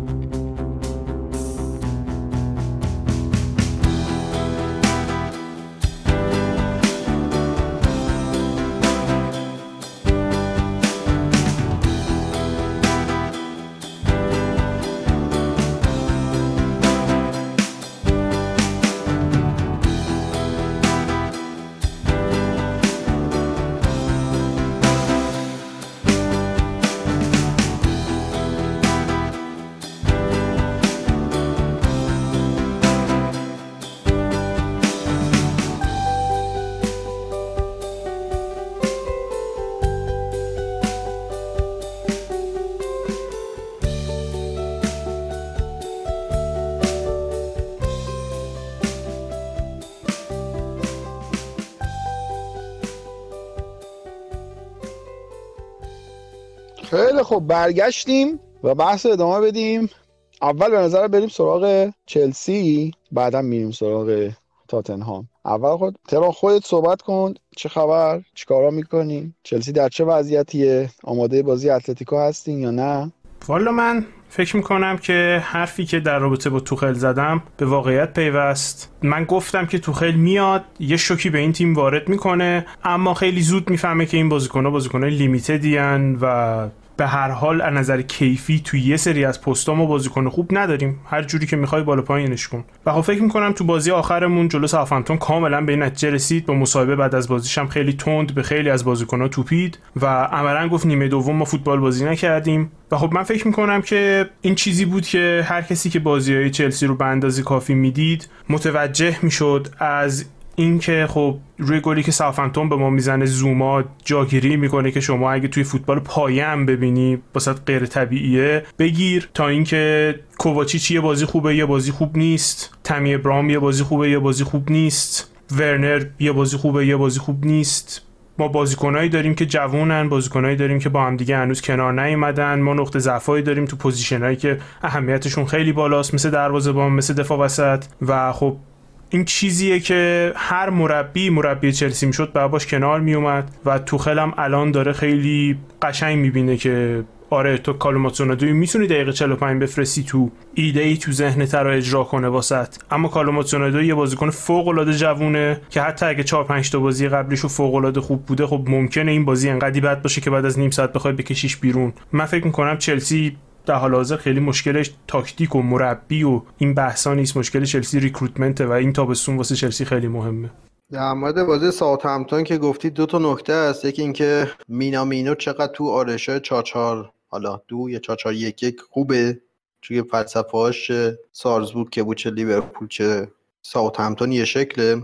یه نکته در مورد زوما هم که گفتی تفاوتش با تییاگو سیلوا که کاملا محرزه. و جالبه گل اول به جای اینکه آگاهی محیطی داشته باشه یعنی یه سر به توپ یه سر به کنار کاملا خیره شده بود به توپ و اون گپی که ایجاد کرده بود و ندید. و این آگاهی محیطی یه چیزی که بین 8 الی 14 سالگی بازیکن‌ها و مدافع ها حداقل بعد یاد بگیرن. این بنده خدا که حالت عادی گفتم که توی جمجمهش زیاد مغز زیادی نبود. توقع این که اینم داشته باشه خیلی به نظر من توقع زیادی از نظر فنی وقتی که سه دفاعه بازی می‌کنی یا یک دو بازی می‌کنی یا دو یک بازی می‌کنی. وقتی یک دو بازی بکنی مثل چلسی او تک مدافعه باید خیلی خردمند باشه یعنی خیلی باهوش باشه. چون که مرکز ثقل پاساس و وقتی هم که توپ دست بدیم بیشتر جایی که ضربه می‌خوره همون ناحیه است. خلاصه حس می‌کنم کریستیانسن و تییاگو سیلوا مناسب اون پوزیشن هستن و کورت زوما اصلا کلا مناسب ورزش نیست. ولی نکته دیگه نمیمونه. واسه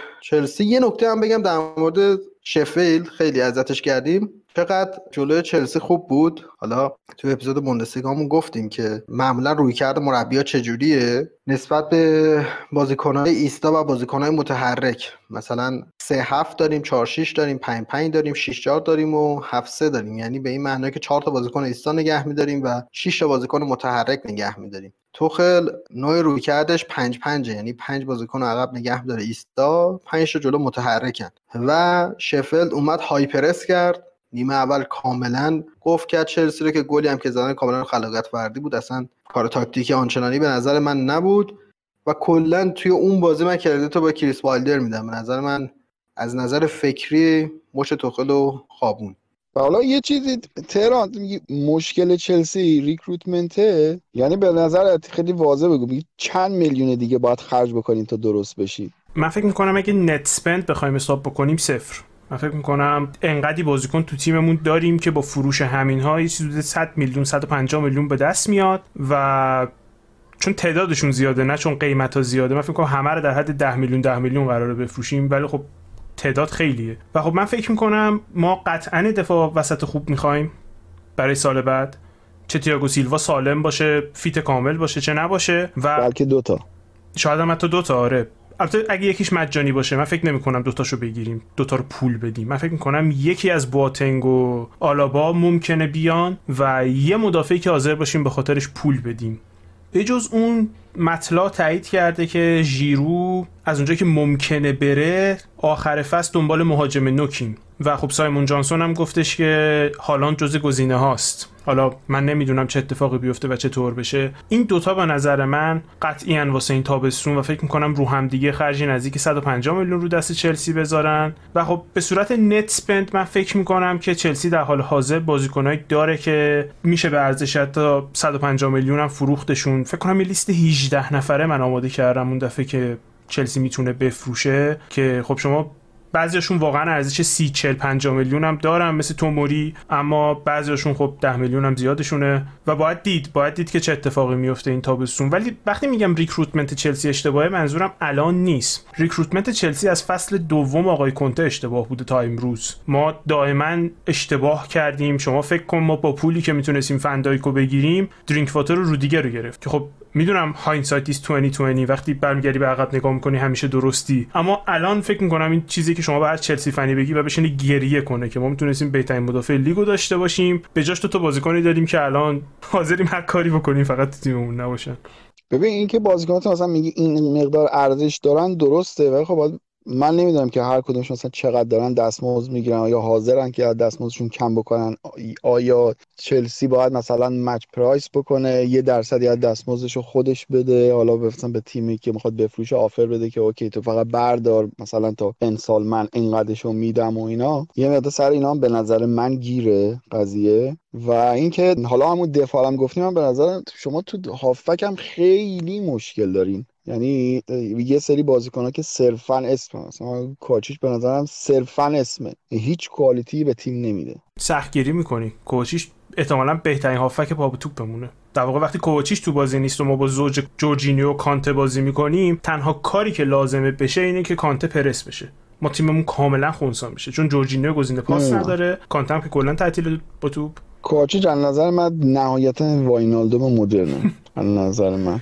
ولی بحث هافک که میگی ما یکی دو نفر تو هافک داریم که ممکنه به صورت قرضی برگردن. مثل گالاگر که خب می‌تونه خیلی بهمون اضافه کنه یا ایتن امپادو اگه قرار باشه که به عنوان هافک بازی بکنه می‌تونن جفتشون کمکی باشن به تیم یا حتی بیلی گیلمور. اما خب اگه نظر شخصی منو می‌خوای من فکر می‌کنم که توی خط هافک باید خریدی صورت بگیره. اما خب باید دید خبری از گرفتن هافک نیست تا الان. فقط همین دوتا پوزیشنی که گفتمه. اما خب اگر من می‌پرسی من فکر کنم دروازه‌بانم خریدش باید صورت بگیره تا یکی دو سال آینده. هیچ کدوم دو دروازه‌بان حال حاضرمون دروازه‌بان نیستن که بشه باشون Champions League برد یا Premier League برد. خب هدف باشگاه چلسی باید همین باشه. خب دیگه شما حالا سالی یه دونه دروازبان دارین می‌خرین چند بار دیگه اتفاق باید بیفته؟ و حال نه وقتی میگی مشکله من قبول دارم. اینکه پول جایی خرج شده و به اشتباه خرج شده یعنی فکر کنم مشکلی که تقریبا رئال هم داره یه همچین چیزی و پول و جایی خرج کرده که به کارش نیومده. حالا مشکل تا درصدی چلسی هم داره. با وضعیت چلسی مثلا خیلی بهتر از رئاله. بگو علیرضا. حالا ما خودمون این بارسا اصفه پول بد خرج کردن بوده دو سالهای اخیر. به نظرم حتی بازیکنهای بنجلی که تهران گفت حقوقشون قد بنجلای ما نباشه و بارسا احتمالا یکی از مقصدهای اینها می‌تونه باشه. مشخصا بازیکن بیمغزشون در خط دفاع رو دیگه رو میگم ولی دیگه هیچی دیگه. همین. یعنی میشه رو گزینه های اینجوری هم فکر کرد که تیم که دستمزد خوبی میدن ولی اونقدر مثلا ممکنه پول نداشته باشن واسه بازیکن که این حالا دیگه باید گرانوفسکایا تصمیم بگیره که آیا این کار درسته یا نه. علی رضا بی مغزه زوما بوده. رو دیگر کم مغزه است. اوکی من شانس اصلی که فکر می‌کنم در حال حاضر چلسی داره اینی که ممکنه ما مجبور بشیم حقوقهایی بدیم. 20 درصد 30 درصد 40 درصد 50 درصد. اما خوشبختانه از اونجایی که ما تو تیممون یه قانونی داریم که تمام قراردادها تا سی سالگی بسته میشه و بعد از سی سالگی دوباره قرارداد میبندیم با بازیکنها. تقریبا تمام قراردادامون یه سال دو سال ازشون بیشتر نمونده. یعنی یا تابستون 2022 یا تابستون 2023 یعنی فرزن هم اگر اینطوری بشه که ما مجبور بشیم برای فروش یک دو تا از این بازیکنها حتی 20 درصد 30 درصد 40 درصد حقوقشون رو مجبور شیم بدیم فکر نمی کنم اونقدی قضیه بد باشه. برخلاف مثلا یه سری حالا تیمای دیگه مثل همون بارسا که شاید بازیکنایی دارن که قراردادهای مدتی دارن و الان می‌خوان دستشون راحت بشن. این باعث میشه دست چلسی بازتر باشه. مخصوصا تو دفاع وسط که خب هم رودیگر هم کریستنسن چیز خاصی از قراردادشون نمونده. فکر کنم 18 ماه مونده. و یعنی خیلی راحت تر میشه دستشون راحت شد. حالا یه چیز دیگه هم هست ترا ما الان تو دور زمانی هستیم که پول با فوتبال داره یه جورایی رقابت می‌کنه. یعنی من به نظرم اون مقدار دستمزد و هزینه ها از اون چیزی که نتیجه میده که خود فوتبال و عمل کرد باشه خیلی یعنی یک gap عجیبی هست. و این همچین گزینه ای میده که مثلا یکی مثل دنی درینک واتر ترجیح بده که okay من اصلا تو هیچ تیمی بازی نمی‌کنم ولی اون دستمزد رو می‌گیرم. اون دقیقاً ترجیح داده. اون دقیقا همین آره. ترجیح داده. و همین شاید شما حتی مجبور باشین تا 2022 23 که داریم میگی یه سری از این بازیکن‌ها میگن خب okay باشه مثلا تا اون موقع ما بازی هم نمی‌کنیم ولی میمونیم تا لحظه آخر دستمزدمون رو می‌گیریم. یعنی اینم موزلی شده. البته من یه نکته اضافه کنم به حرف جفتتون. اینکه شما بازیکن نگه داری بعد یکی دو سال مجانی بره از نظر اقتصاد فوتبالی یک نقطه خیلی تاریک و منفی ها شما باید حق انتقال بگیری حتی اگه شده یک سوم ارزش واقعیش. دیگه خونه آخره که شما بگی بازیکن بمونه 18 ماه دیگه بیشتر نمی‌خوایم حقوقش رو بدیم این خیلی چشم انداز و نگاه درست نیست به اقتصاد فوتبالی. خیلی بستگی داره البته به خود بازیکن‌ها. یه سری بازیکن‌ها بازی کردن واسهشون مهمه. برای مثال در تو با رودیگر یا همین کریستنسن که مثال زدم جفتشون براشون مهمه که بازی کنن چون می‌خوان تو تیم ملی آلمان و دانمارک بمونن. و خب برای یورو و مخصوصا برای جام جهانی. ژیرو هم همینطوره. ژیرو هر زمستون ایجنتش میاد میگه که خواهی قرار نیست بازی کنه بذاریم بره. در صورتی که خب نگهش میدارن چون ما خط حمله جوونی داریم بتونه چند وقتی بار بیاد تو و به قول معروف تجربهش استفاده بکنیم. من فکر می‌کنم ما یه دسته بازیکن داریم که مشتری های خوبی دارن و ممکنه بشه فروختشون مثل توموری. اگر میلان حاضر بشه سی میلیون بده که می‌دونم خیلی توهمه که میلان حاضر بشه به توافقی که کرده پایبند بمونه. اما یا مثلا آلونسو که پیشنهاد داشت یا امرسون که پیشنهاد داشت یا همین بازیکنایی که گفتم که واسهشون مهمه که فوتبال ملی داشته باشن واسه همینم خب می‌خوام فوتبال باشگاهی هم بازی کنن. اما یه سری بازیکن همونطور که عابد گفت اصلا بیخیالشین. یعنی 100 هزار تا تو هفته که ما به درینک واتر میدیم و من فکر می‌کنم شاید گزینه خوبی باشه تا سال 2024 قرارداد داره. درست بگم 2023 من فکر می‌کنم گزینه خوبی باشه اگر باشگاه با ایجنتش به توافق برسن که همه پولشو بگیره و بره. صرفا به خاطر اینکه خب خیلی آدم درست حسابی هم نیست در نظر اخلاقی. دورور رخکن نباشه احتمالا. گزینه بهتری باشه. به حال اینا مسائلیه که شما وقتی دقیق میشین تو باشگاه چلسی متوجه میشین که ما ترکیب خیلی بزرگی داریم و اینا تصمیماتیه که گرانوفسکایا مجبور بگیره. گرانوفسکایا این تابستون یه سری بازیکن تو دستشن که 12 ماه قرارداد دارن یه سری که 24 ماه قرارداد دارن و باید این تصمیم رو بگیره که آیا اینا همین الان با قیمت پایینتر به قول محمد با قیمت حتی یک سوم فروخته بشن که فقط برن یا اینکه نه؟ بذاریم سر سرمربی و سرمربی بعد 6 ماه اخراج کنیم بگیم چرا نتونستی از 35 تا بازیکن بازی بگیری؟ واسه نکته آخرم حالا یه اپیزود قرار راجع به قراردادهای فوتبالی بخش اقتصادی فوتبال بریم اونجا مفصل میگم. بازیکنی که بیشتر از سه سال توی باشگاه بمونه مشمول بندهای loyalty bonus میشه. یعنی یک بندهایی توی قراردادش فعال میشه که اونم حتی هرچند که به صورت هفتگی بازم پرداخت میشه. برای مثال مثلا مارکوس آلونزو اگه زیر سه سال باشه هم حقوقش رو میگیره. ولی از سه سال که بیشتر بمونه شما مجبور اون loyalty bonus ش که عدد سنگینی هم هست. بعضا 3 5 10 میلیون پوند هم حتی میشه. اونم به صورت هفتگی به حقوقش اضافه کنی یعنی اوضاع اقتصادی چلسی رو از این منظرم نگاه بکنید. خب به نظرم اگه بحثی نداریم از چلسی رد بشیم. همچنان مونده تا توخلو بتونیم درست قضاوت بکنیم. اصلا حتی کل فصل هم تمام بشه باز هم نمیشه قضاوتش کرد. باید صبر بکنیم ببینیم تیمش خودش ببنده سال بعد پیش فصل داشته باشه ببینیم که چطور پیش میره. اما بریم سر وقت تاتنهام که اصلا اوضاع جالبی نداره. به وست‌هم باختن و مورینیو تیمش رو همون جایی که تحویل گرفته داره تحویل میده. حالا جالبه که من داشتم یه مقاله میخوندم از آقای جک پیت بروک اگه درست تلفظ بکنم که البته از این جهت تحسینش می‌کنم که اومد و در public عذرخواهی کرد و گفتش که من خودم شخصی بودم که زمانی که پپ نتایج ضعیف می‌گرفت اصرار به این داشتم که حتما اخراج بشه و حتی نقدهای جدی به گواردیولا داشتم ولی الان می‌خوام اصلا عذرخواهی بکنم که من متوجه نبودم و من کاملا اشتباه کردم. ببین به طور کل وضعیت توی باشگاه تاتنهام خیلی فوق العاده نیست. اگر تیمشون رو ببینید در تو بازیشون با سیتی حرف زدیم. یکی از چیزایی که برای من تو بازیشون با سیتی جالب بود این بود که بعد از اینکه گل خوردن مطلقا هیچ reaction ی از خودشون نشون ندادن. یعنی نه مثبت نه منفی نه جلوتر اومدن خط دفاعیشون نه خط دفاعشون اومد عقبتر نه. هیچی. اصلا احساس کردم انگار نه انگار این تیم گل خورده که خب معمولا خیلی نشونه جالبی نیست واسه یه تیم که هیچ reaction ی به گل نشون نده. تاتنهام توی چند بازی آخرش خب به اورتون که تو FA Cup باختن به سیتی تو لیگ باختن و همین قبل از اینکه ما ضبطمون رو شروع بکنیم هم به وست هم باختن که خیلی شاید نتیجه جالبی نباشه که به این تیم‌ها بخوای هر سه تا پشت سر هم دیگه به بازی از FA Cup هم که خب حذف شدن دیگه.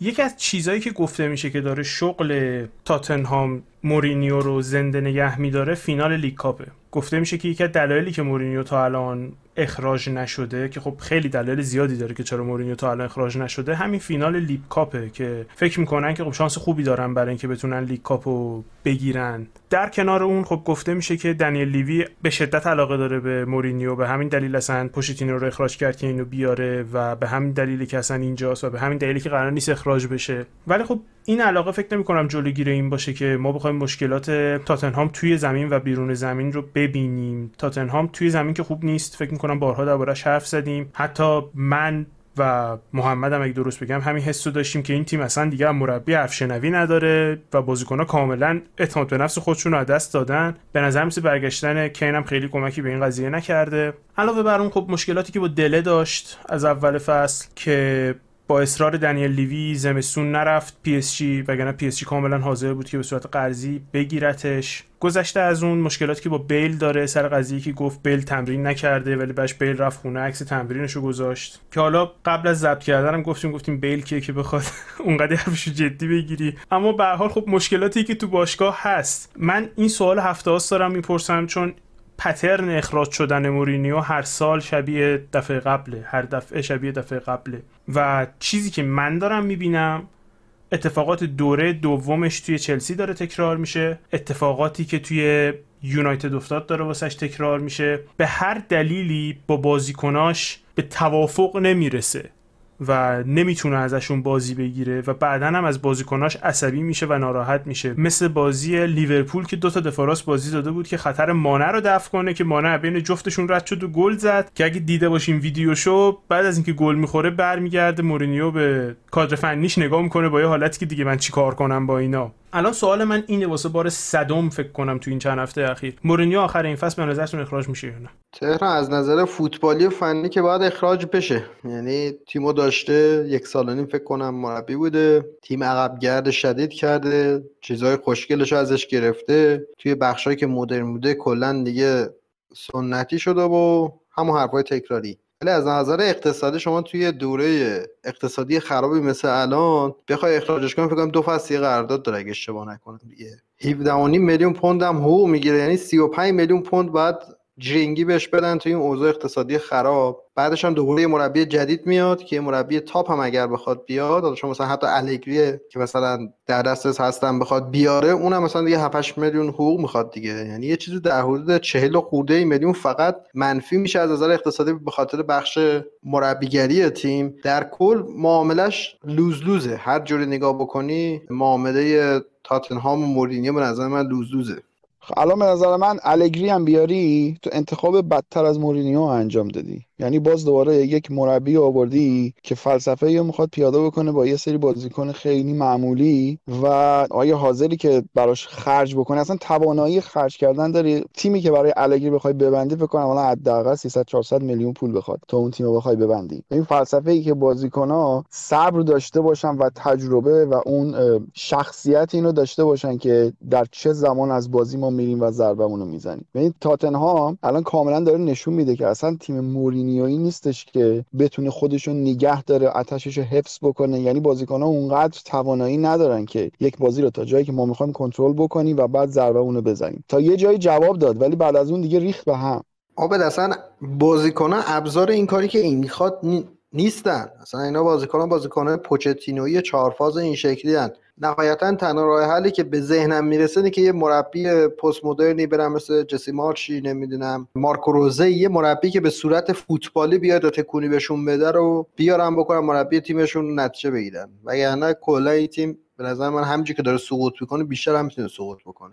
ببین به نظر من هیچ فراری از اینکه این تیم خرج کنه نیست. یعنی اگه دنیل لیوی فکر می‌کنه با نگه داشتن مورینیو یا با اخراجش داره از زیر خرج کردن 100 200 میلیونی در میره به نظر من داره اشتباه می‌کنه. موقعی که پوچتینو گفت این تیم نیاز به تغییر نسل داره حالا شما هر چقدر عقبش بندازی دلیل نمیشه که گذر کنی از این قضیه. تاتنهام در حاضر مدافع می‌خواد. من فکر می‌کنم هر مربی بیاد مدافع می‌خواد و تاتنهام در حال حاضر احتمالاً wing back می‌خواد وینگر را... wing back راست می‌خواد. یعنی شما بازیکن بخری بالاخره. الگری بحثی که شما دربارش می‌کنین بر من خیلی جالبه. همه طرفدارای لیگ انگلیس وقتی یه شغلی به وجود میاد حرف الگری رو می‌زنن. دو تا تیم بزرگ مهمی که تو این اواخر مربیشون عوض کردن آرسنال و چلسی هن. این دو تا تیم حتی با الگری حرف هم نزدن واسه شغلش. یعنی اصلا تو رادار باشگاه انگلیسی نیست. واسه همین هم هستش که اصلا بهش فکر نکنی. هیچ باشگاه انگلیسی تا الان علاقه نشون نداده که بخواد با الگری همکاری بکنه.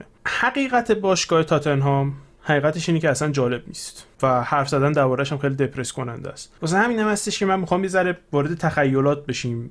اینکه شما فکر می‌کنین بهترین راه در حال حاضر واسه تاتنهام چیه؟ آیا رد کردن سرمربیه یا اینکه نه خب پول سنگین خرج کنن یا اینکه به قول محمد پول نیست بیخیال بشیم بریم سرمربی بیاریم که خب از نظر ایدئولوژی فوق العاده است و دوست داره بیاد پریمیر لیگ بمونه مثل جسی مارش. میگم این سواله. من فکر می‌کنم در حال حاضر هیچ راه روشنی برای مثال وقتی در رابطه با چلسی حرف می‌زنیم راه خیلی روشنه. یا حتی در رابطه با آرسنال راه خیلی روشنه. من فکر می‌کنم همچین مسیر روشنی برای تاتنهام وجود نداره. شما هر مسیری رو تشو می‌بینی ریسک خیلی گنده است و هیچ مسیری نیستش که بزنه تو چشات بهت بگه این مسیر درسته. البته تهران میشه یه کاری هم کرد. میشه مثلا هریکین و سون و فروخت ستاره ها رو فروخت موریدیو رو اخراج کرد مربی جدید اوورد 40 50 میلیون پوند اونجا ضرر کردی 200 میلیون پوند اونجا به دست آوردی بری 4 5 تا بازیکن تالنت 30 40 50 میلیون پوندی برداری بیاری بذاری توی تیم سلام و صلوات توسل به پروردگار و یه مربی خوشفکر رو بریم جلو ببینیم چی میشه. تنها حالتی که بخوای فکر کنی بعد اینجا sacrifice کنی بعد اینجا یه چند تا چیز فدا بکنی به نظر من. اول از همه بگم به نظر من این فصل اگر تاتنهام سهمی Champions League نگیره از اون top six ه که خارج شده هیچ این اتفاق براش میفته که از فصل بعد کسی به چشم مدعی هم حتی بهش نگاه نمی‌کنه که بیاد و جز top four تموم کنه. این خیلی مسئله مهمیه به نظرم واسه باشگاهی که اسم بزرگی دارن برند بزرگی دارن تو فوتبال انگلیس. اگر مثلا منچستر یونایتد سهمیه نمی‌گرفت با همین های مورینیو تهش همه امید داشتن که همون لیگ اروپا رو ببره و بمونه. یا اگر تو بعضی مقاطع مثلا آرسنال این اتفاق براش میافتاد یا حتی خود چلسی اون اولین فصل کنته در واقع این باز امیدها هیچ وقت قطع نمی‌شد. یعنی اگر این فصل مورینیو یک تکونی به تیمش نده یا دنیل لوی این تگ و این ذهنیتی که اینا می‌تونن سهمیه هم بگیرن از دستشون میره. و در مورد خرید و فروش بازیکن من حقیقتش با محمد بیشتر موافقم. اینکه حقیقتا هریکن تو توییتر هم, نوشتم. مثل اینه که مثلا شما مثل اقتصاد ایرانه که نفت وابسته است و اینا به هریکن. یعنی هریکن اینا رو زنده نگه داشته. و اینا با حقیقت باشگاهشون روبرو نشدن. و قطعا باید یه پول خوبی خرج کنن. و من یه مسئله هم که دارم اینه که مثلا رگیلون فکر کنم موافق باشین جزء بازیکن خوبشون به حساب میره. و این این بازیکن مثلا در خطر از دست رفتنه. چون رئال می‌تونه تا دو فصل آینده برش گردونه. و ممکنه مثلا فولبکی با اون کیفیت دیگه پیدا نکنه. و به نظرم اینکه یه پروژه دراز مدت تر برای خودشون تعریف کنن خیلی منطقی تره تا اینکه هی آمپول ویهسی بزنن که اوکی این فصل هم گذشت این پنج تا بازی هم گذشت و بعدش دیگه حالا هر اتفاقی میفته چون تاتنهام حالا جدا از هر حرفی همون موقع هم که با پوچتینو نتیجه می‌گرفت برای همه کسایی که حس میکن من حس حسم در واقع اینه اینجوری جملم درسته که از خارج پریمیر لیگ رو دنبال می‌کردن پنجه به علاوه یک بود. یعنی اون وصل ناجوره بالایی بود و فکر کنم پوچتینو این باشگاه رو انقدر بزرگ کرد و اون هم در شرایطی بود که یه پروژه طولانی مدت تر تعریف کردن و نتیجهش رو هم دیدم به فینال چمپیونز لیگ هم رسیدن و سهمی هم می‌گرفتن به طور و الان هم حس می‌کنم باید همچین کاری بکنن. من خودم نظرم اینه که اگه یه همین گزینه که شما دارین میگین اگه یه باشگاهی باشه که مناسب رانگنیک برای توی کار کردن توی انگلیسه همین تاتنهام می‌تونه باشه. دقیقا با پروژه محمد هم موافقم که واقعا هرکن حقشه که الان واقعا توی تیم بازی کنه این بازیکن با این کیفیت اینکه حداقلش توی Champions League بازی بکنه بتونه دو تا جام تو career ش بگیره. چون تاتنهام در حال فعلی این اتفاق براش نمیفته Carabao Cup اذیتم نکن. بابا. این اصلا جامی محسوب نمیشه. و از جای افتخارم نداره. جامی که وسط فصل تموم بشه جای افتخار نداره.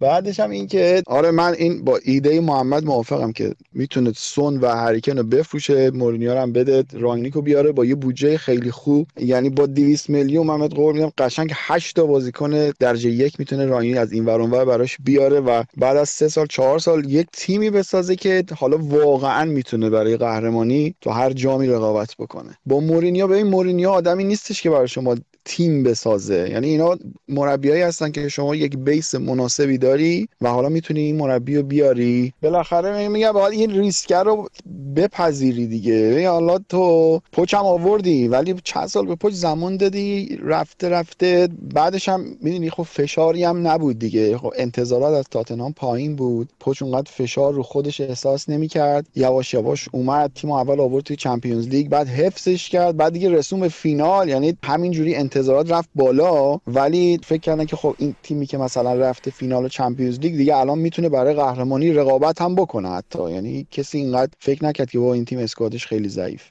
میگم حرفتون درسته. من فکر می‌کنم قبلا هم گفتم که اگر سیتی واقعا دنبال کین باشه و جدی باشه یعنی قضیه دیگه کینو آیدنتیفای کرده باشن به عنوان گزینه اولشون من باشون بحث می‌کنم چونه می‌زنم تا 150 200 میلیون ولی تش قطعا میفروشم کینو بهشون. چون پولیه که می‌تونه فکر کنم 105 اگه 200 میلیون بفروشنش میشه نصف پولی که واسه استادیومشون دادن. یعنی قشنگ جمع می‌کنه این باشگاه رو واسه شون سون هم لیورپول بخره.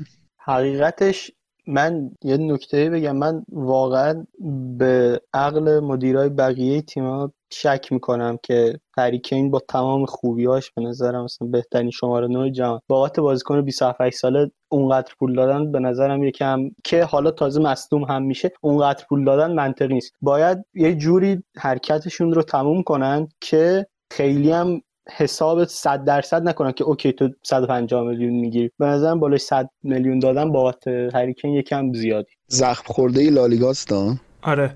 اگه تو فکر می‌کنی به عنوان سیتی که تو سه سال آینده با گواردیولا می‌تونی قهرمان Champions League بشی حاضر نیستی 150 میلیون بدی بهترین مهاجم احتمالاً بهترین مهاجم دنیا رو بیاری تیمت. اگه فکر کنی که سه سال دیگه ما گواردیولا رو داریم این تیم فقط سه سال دیگه زمان داره که Champions ببره و این مهره که به ما Champions League میده. فکر می‌کنی 150 میلیون حاضر نیستن بدن؟ خب تهران 150 میلیون حالا بیشتر میارزه به نظر من. من دقیقاً بگم بعد چجور که هر اینو کرده بهترین مهاجم تاریخ بشریت نه گفتم اگه اگه شوخی دارم می‌کنم.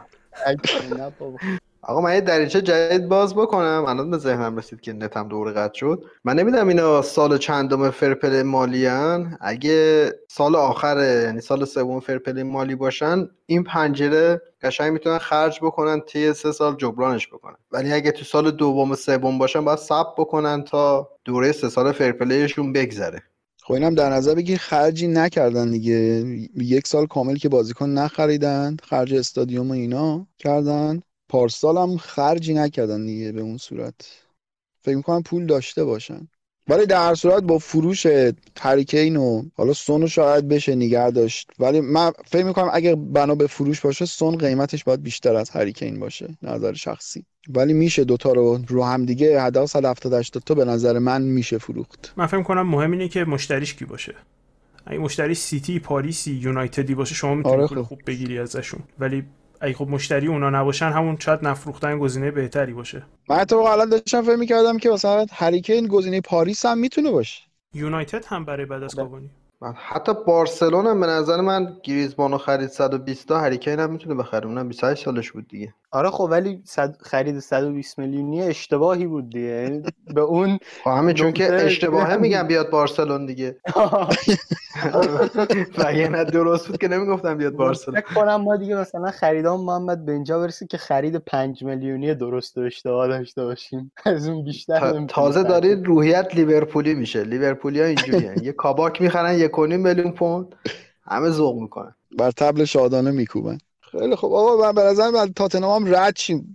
دیگه همینه. تا آخر فصل ما احتمالاً با درباره تاتنهام همین موضوع رو داریم که هر هفته بیایم بگیم که انگار داره هر روز اوضاع بدتر از دیروز میشه. و دیگه به نظر من اصلا این دیگه واقعا فرم بدم نیست. اصلا یه چیزی فراتر از فرم بد. اصلا کلا فلسفه اشتباهه همه چی. بعد بگذریم به نظر من دیگه سراغ آرسنال. خیلی کم دربارش صحبت کردیم. درباره آرسنال هم یاد صحبت بکنیم. درباره بازیشون جلوی لیدز این کردیت رو بهشون میدم. توی بازیشون جلوی تیمی که به شدت میاد پرس می‌کنه اومدن این کار رو انجام دادن که فاصله پاس ها رو بیشتر کردن با شدت بیشتر. مثلث هایی که می ساختن از اون حالتی که خیلی نزدیک به هم بودن اونا فاصله بیشتری با هم دیگه گرفتن مخصوصا از جناه راست که ساکا رو داشتن. و خیلی خوشگل به راحتی دقیقا کاری که یونایتد هم جلوی لیدز کرده بود. خیلی راحت اون خط پرس اول لیدز رو دور می‌زدن. و به نظرم نیمه اول که مثلا خیلی راحت اومدن اصلا لیدز رو لطه پار کردن. آبه تمام نکته‌ش سر اینه که اون دوتا ده لیدز موقع دفاع نمیان بشن هشت کار دفاعی بکنن. موقع دفاع انگار ده‌ان. خیلی عجیب یعنی چار یک چاریه که خیلی عجب غریبن. و یه نکته دیگه که من به حرفات اضافه کنم این مسلیه گلرشون که تلفظ صحیحش حالا گزارشگر اینجوری میگن واقعا شجاعتش انقدر زیاد شده که شده حماقت. شما نگاه کن sweeper keeper درسته که باید با توپ راحت باشه بتونه کار بکنه. نه که هر بازی یکی دو تا توپ بیان ازت بگیرن. این دیگه واقعا sweeper keeper نیست. اصلا عجب غریبه. و error اش خیلی زیاده. اگر اشتباه نکنم 18 تا error داشته. حالا همش منجر به گل نشده ولی خب خیلی زیاده. هرچند رفلکس خوبی داره بازی با پای خوبی داره بعضا ولی واسه یه تیمی حد پریمیر لیگ آمار جالبی نیست به نظر من.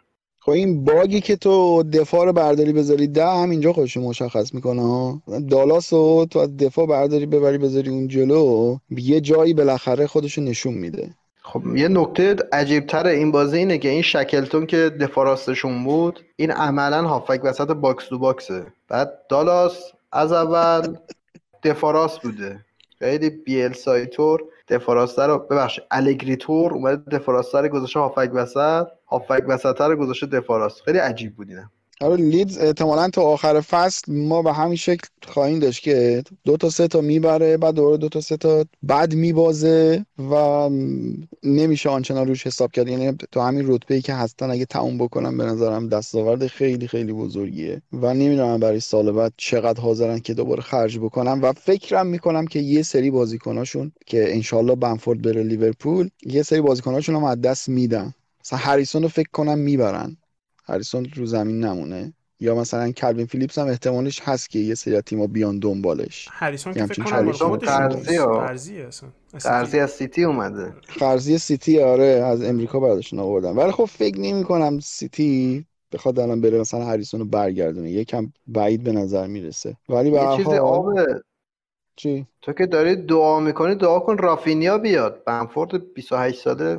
خیلی داری عجیب غریب فکر می‌کنی. رافینیا خب نه. آره ولی تو برای بنفورد به نظر میشه ارزون تر خرید به خاطر که ما پول نداریم ما باید دفاع بخریم ما باید هافک بخریم. جای واینالدو باید بازیکن بخریم ولی بنفورد می‌تونیم پول کمتری بدیم. به نظر خیلی این بازیکن آندرریتده یعنی قشنگ گزینه پرس کامل به تو میده گزینه بازی هوایی رو به تو میده قدش بلنده بازی با پاش خیلی خوبه و بازیکنی که کاملا در خدمت تیمه. ممکن خیلی ما مخالف باشن ولی من این بازیکن رو در این شکل می‌بینم که خیلی می‌تونه به یه تیم کمک بکنه ولی یکم ژیروتور به چشم نمیاد. version واقع بینانش همینی میشه که تو گفتی چون اف نمیره سراغ رافینیا میره سراغ بازیکن زیر ده میلیونی. اینم نکته خیلی مهمی. در باب کلوین فیلیپس هم که گفتی تایید شده که لیدز داره دنبال بازیکنی مثل کلوین فیلیپس میگرده. حالا این می‌تونه به این معنا باشه که می‌خوان دنبال ذخیره واسش باشن. این می‌تونه به این معنا باشه که agent ش بهشون گفته که موکل من تابستون پیشنهاد داره از همین الان بگردین یکی رو پیدا کنین که بفروشینش. و حالا دقیقا به همین بازی برگردیم یکم bug سیستم بیلسا همینه که تو اگه خط پرس اولت نگیره یهو یک کلوین فیلیپس و یک دریا فضایی که این بدبخت باید به تنهایی اونجا رو جمع بکنه که حالا میگم دقیقا استراتژی منچستر و آرسنال دقیقا به همین شکل که آقا تا می‌تونیم کمتر با توپ لاس بزنیم و این مخصوصا فاصله پاسا اون چیزی که دقیقا من توی بازی پاریس هم جلوی بارسا به همین شکل. حالا بارسا اونقدر مثل لیدز نمی‌تونست پرس بکنه خیلی پرسشون کودکانه تر بود. ولی لیدز که کلا سیستم بازیش به همین شکله اینا خیلی راحت میومدن یکم فاصله پاسا بیشتر با اعتماد به نفس بالاتر و قدرت بیشتر. یعنی شدت پاسا رو می‌بری بالا خیلی راحت دو تا سه تا مثلث می‌سازی. اصلا خط پرس اول لیدز به راحتی برداشته می‌شد. عابد این اضافه کنم که جفتشون هم یونایتد هم آرسنال باز بازی می‌کردن تمرکز از مرکز و اولین پاسهایی که می‌دادن پاسهای ریسکی بود حتی. ریسکی بزنیم پشت اون پنج نفر جلو باقیش دیگه میشه بهشت. یعنی کاملا به نظر من میشه credit داد هم به اوله هم به آرتتا. و یه چیز جالب دیگه هم که من تو سیستمشون دیدم. من اولین بار توی آرسنال build-up flank to flank دیدم. اینم دقیقا ضد تاکتیک بیلسا رو به خودش زدن.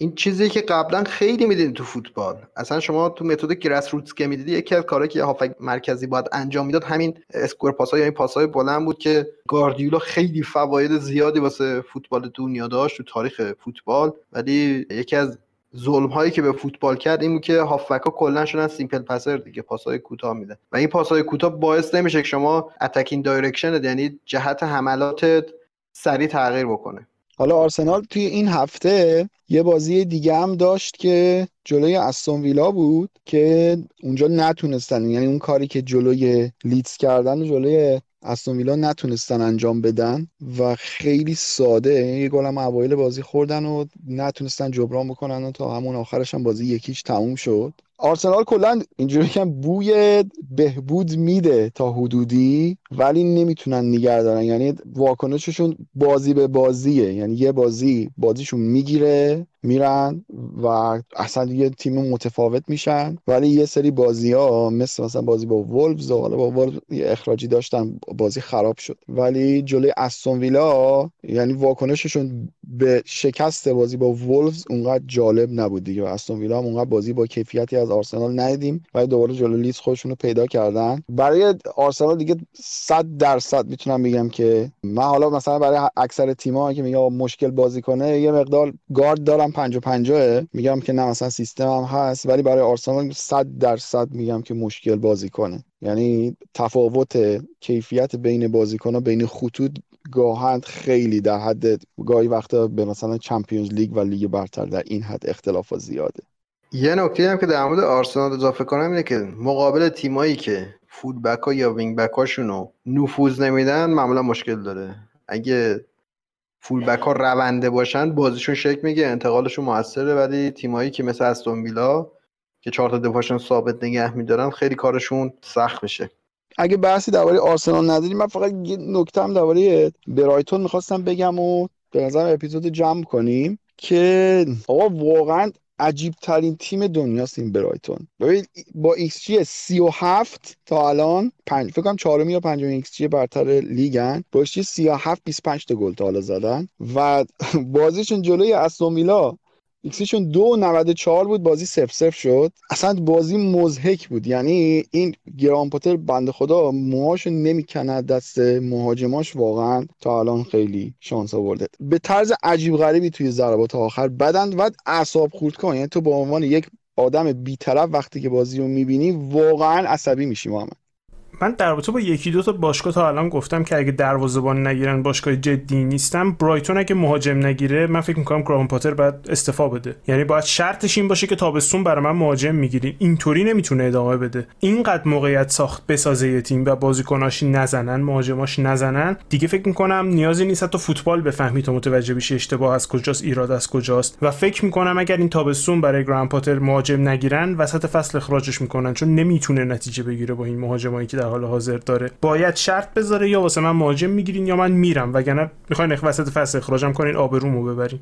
حالا محمد خیلی انتقاد داشت همیشه نسبت به برایتون اینکه سیستم پاتر همش پاس پاس پاسه ولی تو که خیلی به فوتبال انتقالی علاقه داری به نظر الان امسال باید بشین بازی برایتون رو ببینی. خیلی خوشگل بازی می‌کنن ولی میگم مثلا اینم سردردم داره که اون جلو وقتی می‌بینی که اون موقعیت رو نمی‌زنن. خب آب تو که از تاثیر محمدی خبر داری که اون که طبیعیه. من از هر کی بد بگم خوب میشه از هر کی خوب بگم بد میشه. اون زیاد قابل تحلیل نیست. ولی در کل میگم این دیگه تقصیر من تا حدودی می‌تونم تقصیر مربی ببینم که این همه موقع موقعیت میاد نمی‌زنه. تا این از لحاظ فنی شما باید بررسی کنی ببینی xG هاشون کجاست چه شکلیه. بعضی وقتا شما ایکس جیتون بالاه ولی شکل موقعیت هایی که گیرت میاد موقعیت های درست و با کیفیت نیست. حداقل شاید برای اون شکل مهاجمایی که شما داری.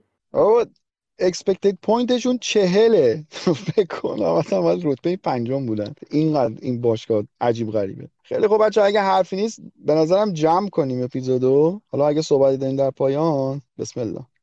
نه من حرف خاصی ندارم آبد. ممنون که این هفته به ما گوش کردید. امیدوارم که هر هفته بتونیم اپیزودهای با کیفیت تری ضبط بکنیم. منم حرفی دیگه ندارم. ممنون از اینکه به ما گوش کردین و امیدوارم که از این اپیزود لذت برده باشین. همین ممنون. من تشکر کنم از بچه ها که سر مسئله داوری اومدیم صحبت کنیم ولی یکم تو بعضی بخشه دیگه هم وارد شدیم و صحبت کردیم و امیدوارم شنونده هم از شنیدن این اپیزود لذت ببرن.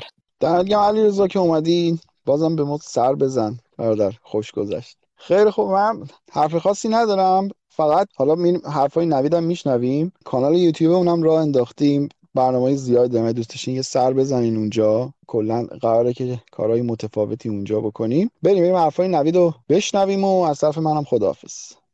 قسمت 62 کاتبک رو شنیدید که توی اون بچه ها در مورد اتفاقات هفته های اخیر لیگ برتر انگلیس صحبت کردن. می‌خواستم خدمتتون چند تا نکته رو عرض کنم. اول اینکه اینستاگرام ما توی همین روزهایی که کمتر سر زدیم بهتون ده هزار تایی شد. پیشنهادم اینه که جدی اونجا رو دنبال کنید. محتوای خوبی توسط یه تیم تقریبا 24 ساعته داره تولید میشه اونجا و نوع دیگه ای از محتواست که می‌تونید ازش لذت ببرید. توی همین هفته ها ما کانال یوتیوبمون هم راه انداختیم و اونجا به صورت ویدیویی در خدمتتونیم بیشتر. امیدوارم که اونجا رو هم دنبال کنید subscribe کنید و برامون کامنت هم بذارید که ما بتونیم هم بهتر دیده شیم و همین که عیب ها و ایرادهامون رو بیشتر بدونیم. کارهای جدیدی هست که داره مراحل پیش تولیدش رو طی می‌کنه. که همین روزاست که انشالله نهایی بشه. Cutback رو می‌تونید از همه اپلیکیشن ها و پلتفرم های پخش پادکست اعم از Google Podcast، Apple Podcast، Castbox و هر چیز دیگه ای که خودتون راحتید بشنوید. همزمان روی کانال تلگرام ما هم آپلود میشه. تلگرام و توییتر ما رو می‌تونید با آیدی Cutback cast دنبال کنید و اینستاگراممون رو با آیدی Cutback underline ir. صحبت دیگه ای نیست به جز اینکه دو درخواست همیشگی رو داشته باشم ازتون. اگر فکر می‌کنید Cutback محتوای مفیدی داره لطفا به دوستانتون که عاشق فوتبالن معرفیش کنید چون ما هیچ راهی به جز معرفی شما برای بیشتر شنیده شدن نداریم. و مسئله بعدی این که بیرحمانه نقدمون کنید تا ما هم بیرحمانه جواب بدیم و از یک گفتگوی بدون تعارف هر دومون سود کنیم. خیلی مخلصیم. توی این روزگاری که هیچکی مواظب ما نیست ما مواظب خودمون و اطرافیانمون باشیم. روزتون خوش. خدا نگهدار.